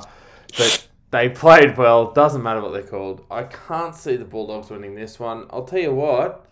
I'm going to call it. Not only could this be your Joker and the Thief margin for the week, looking over the games this week, I know there's a bit of an unknown because of Origin. This could be, if you haven't used your Joker round in the Carpool Rugby League tipping comp, this could be one that people look at. I think there are a lot of games that, if, I know it's a big if, but if um, the players that are named played, uh, you can be fairly confident. So, interesting to see if people use a Joker this week. But before that, Griffo, obviously we've got the Origin tomorrow night. Um, that's big week of footy, state of Origin previewed, plenty of news happening. The coaching merry-go-round still spins around. Two blokes fell off it today. Uh, be interesting to see if we get any more fall off before the end of the season. It'll be an interesting stat to see the most coaches replaced in a season. We've had three this year. Yeah, it's a lot, isn't it? I'm not even convinced that we're done yet, but um, Yeah. I can tell you what we are done with, and that's this week's uh, episode of Carpool Rugby League. Um, It's only 22 hours to kick off now, Graham. that's exactly right. yeah, and uh, I think that's a fitting uh, cue for uh, the Broken Hearts music to come in. Hopefully, it's not New South Wales hearts that are being broken tomorrow Yeah. night. Um, you better get some sleep, Griffo. There's a big game of Yeah. footy tomorrow. There is. Well, look, thanks for joining us this week. Thank you, listeners. Thank you, Griffo. Um, hopefully, get Shane on board next week. Yeah. Thanks, listeners. Enjoy Enjoy. the game tomorrow night. Enjoy Origin. Time